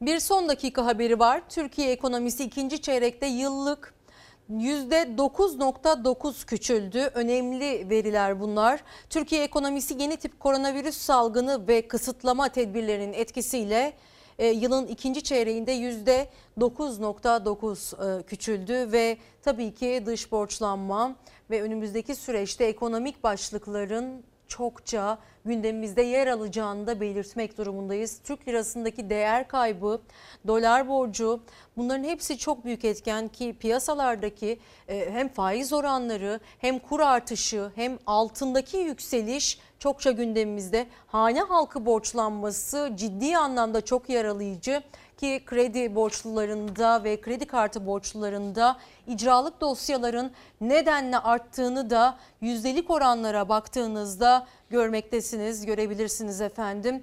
E, herkese Allah kolaylık versin. Zor bir süreçten geçiyoruz. Özellikle evde oturup ama halen çalışıyor görünen e, aslında çalışan işsizler olarak nitelendirdiğimiz insanlarımız var. Tabii ki işten çıkarmaların yasaklanması iyi mi kötü mü diye bir sürü yorum yapabiliriz bu konuda. Ama gerçek şu ki e, insanların cebi dolmuyor ve açlık sınırının altında yaşayan milyonlarca vatandaşımız var. Hayatta kalma mücadelesi veriyorlar. Diplomalı, diplomasız iş, e, iş arayanların kuyruklarına tanık oluyoruz işkur kapılarında. Ne iş olursa yaparım diyen gençlerimiz var. Borç parayla iş aramaya gidiyor onlar. Gerçekten çok zor bir süreçten geçiyoruz ve işsizlik dünyada olduğu gibi ülkemizde de çok yüksek noktalara ulaştı. Ama krize hazırlıksız yakalanan ülkelerin başında geldiğimizi de söylemekten kaçınmamamız gerektiğini düşünenlerdenim. Bir Yeni Mesaj gazetesinde bir e, detay var, ekonomik bir detay. Ekonomi yansımasını göreceksiniz. Ekonomide sıkıntılı bir dönem kapıda diyor İSO Başkanı Erdal Bahçıvan. Son haftalarda birçok ülkede koronavirüs salgınının yeniden artışa geçtiğine dikkat çekiyor. Kendisi ve yeniden kısıtlayıcı önlemlerin gündeme gelebileceği dünyada salgının orta ve uzun vadeli etkilerini halen deva, halen tam olarak yaşamadığımız ve hatta bazılarını öngöremediğimiz ortada diyor. E, salgın öncesinde de oldukça sıcak olan jeopolitik, ticari ve stratejik gerilimlerin yeni dönemde artarak devam ettiğini hatırlatıyor. Tedarik zincirinde Çin'e bağımlılığı azaltmaya yönelik girişimler, yaklaşan Amerika Birleşik Devletleri seçimleri, bazı ülkelerde artan toplumsal huzursuzluklar, Akdeniz'de yükselen gerilim, Belarus'taki gelişmelerle yeniden ısınan Doğu Avrupa, Beyrut'taki patlamanın ardından Orta Doğu'daki yeni konumlanmalar ve benzeri birçok faktör geleceğin daha da belirsiz görünmesine yol açıyor dedi. Dünyada da ağır bir gündem söz konusu. Türkiye ise bu konuda kendi payına düşeni alıyor. Ama önemli olan iş ve aş meselesi inkar edemeyeceğimiz kadar e, kara bir tablo var önümüzde. Büyük buhran sonrası dünya en büyük ekonomik krizden geçerken Türkiye'de kendi payına düşeni alıyor ve ağır bir bedel ödüyor. Tabii ki bu bedeli vatandaş ödüyor. Cebindeki parasızlık, cebinde olmayan parayla e, hayatta kalmaya çalışıyor vatandaş ve bu çok zorlayıcı. Efendim Ece Bebek onu hepimiz tanıyoruz artık. SMA tip 2 e, SMA tip 2 hastasıydı o. 3,5 yıl önce yine bu ekranlardan ailesinin yardım isteklerini duyurmuştu. O istekler karşılandı. Ece'nin tedavisine başlandı ve bugün 5 yaşında olan Ece nasıl durumda derseniz işte Ece'nin durumu. Aferin sana. Tutun dengeni sağla. Sonra dengeni sağladıktan sonra yürümeye devam et. Artık tek başına ayakta duruyor, adım atıyor, yürüyor 5 yaşındaki Ece Boyacıoğlu. Türkiye'de kampanya ile ilacı alabilen ilk SMA hastasıydı. İlacı SGK karşılamıyordu. 6 hafta içinde ilaç için gerekli 2 milyon lira bağış kampanyasıyla toplanmış, Ece için çok geç olmadan tedaviye başlanmıştı. Ece'deki olumlu değişimler farkındalık yarattı. İlaç ödeme kapsamına alındı. Şimdi ilacını rahatlıkla kullanıyor, yürüyor Ece. Denizde, havuzda yüzebiliyor kendi kendine bağımsız. Ayakta çok artık duramıyordu.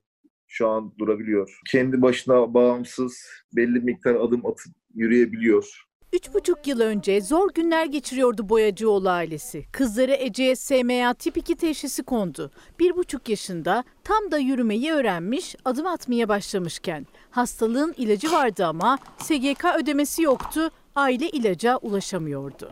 Tanı konur konmaz ne olursa olsun bu tedavilerin başlanması lazım ki geleceğe daha emin güçlü adımlarla gidebilirler. Ece'ye Umut Ol kampanyası başlattı ailesi. 6 hafta içinde ilaç için gerekli 2 milyon lira bağış kampanyasıyla toplandı. Hemen tedavisine başlandı.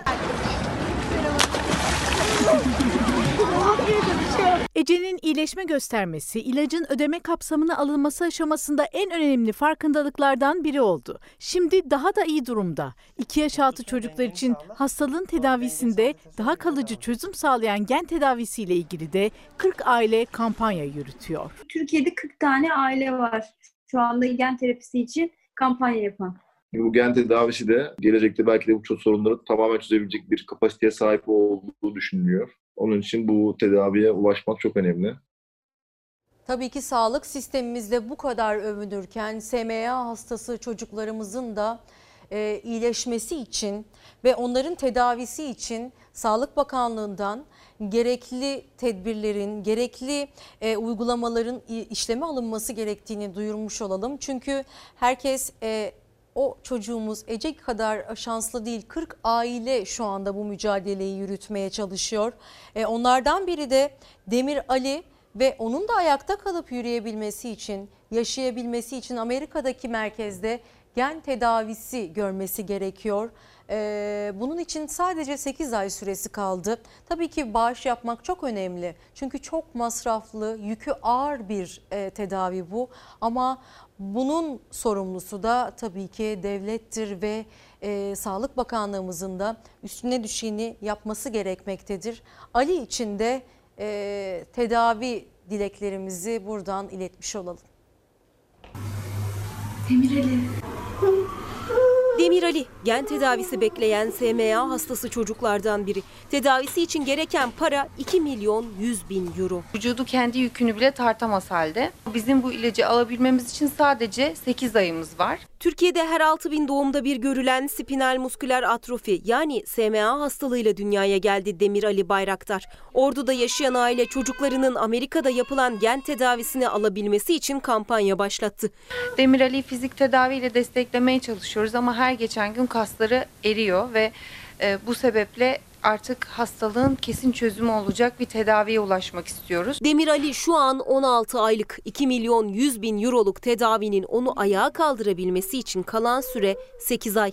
Bugüne kadar toplanan paraysa henüz 100 bin euro. İbrahim Ezgi Bayraktar çifti çok geç olmadan Demir Ali'nin gerekli tedaviyi alabilmesini istiyor.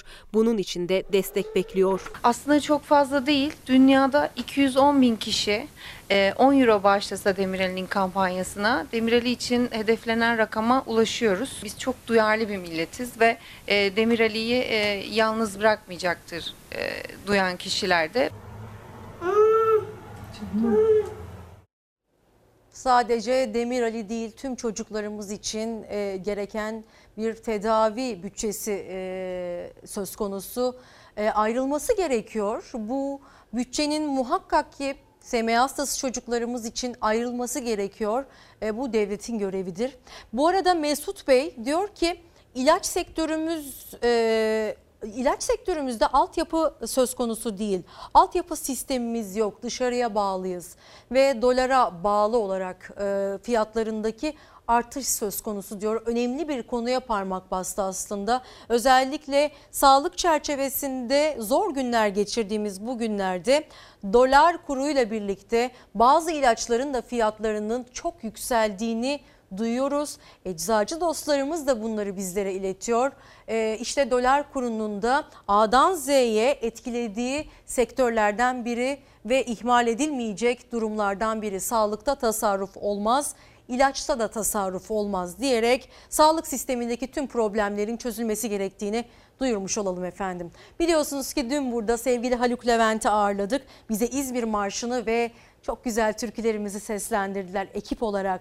Şimdi dün 30 Ağustos Zafer Bayramımızın 98. yıl dönümünü e, bazı gölgelemelerle kutlamaya çalıştık ama bir kez daha bugün de Haluk Levent'in sesinden İzmir Marşı'nı dinleyerek coşkulanmaya, göğsümüzü kabartan zaferimizin ayrıntılarını hatırlamaya devam edeceğiz efendim. Buyurunuz lütfen televizyonunuzun sesini açın ve bu sese, bu coşkuya kulak verin.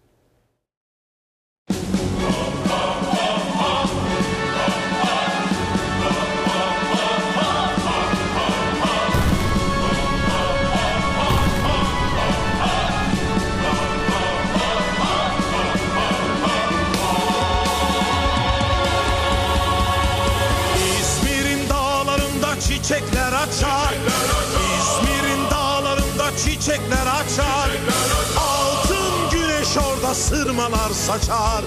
Altın güneş orada sırmalar saçar. Bozulmuş düşmanlar yel gibi kaçar. Bozulmuş düşmanlar yel gibi kaçar. Yaşa Mustafa Kemal Paşa yaşa. Adın yazılacak mücevher taşa. Yaşa Mustafa Kemal Paşa yaşa. Adın yazılacak mücevher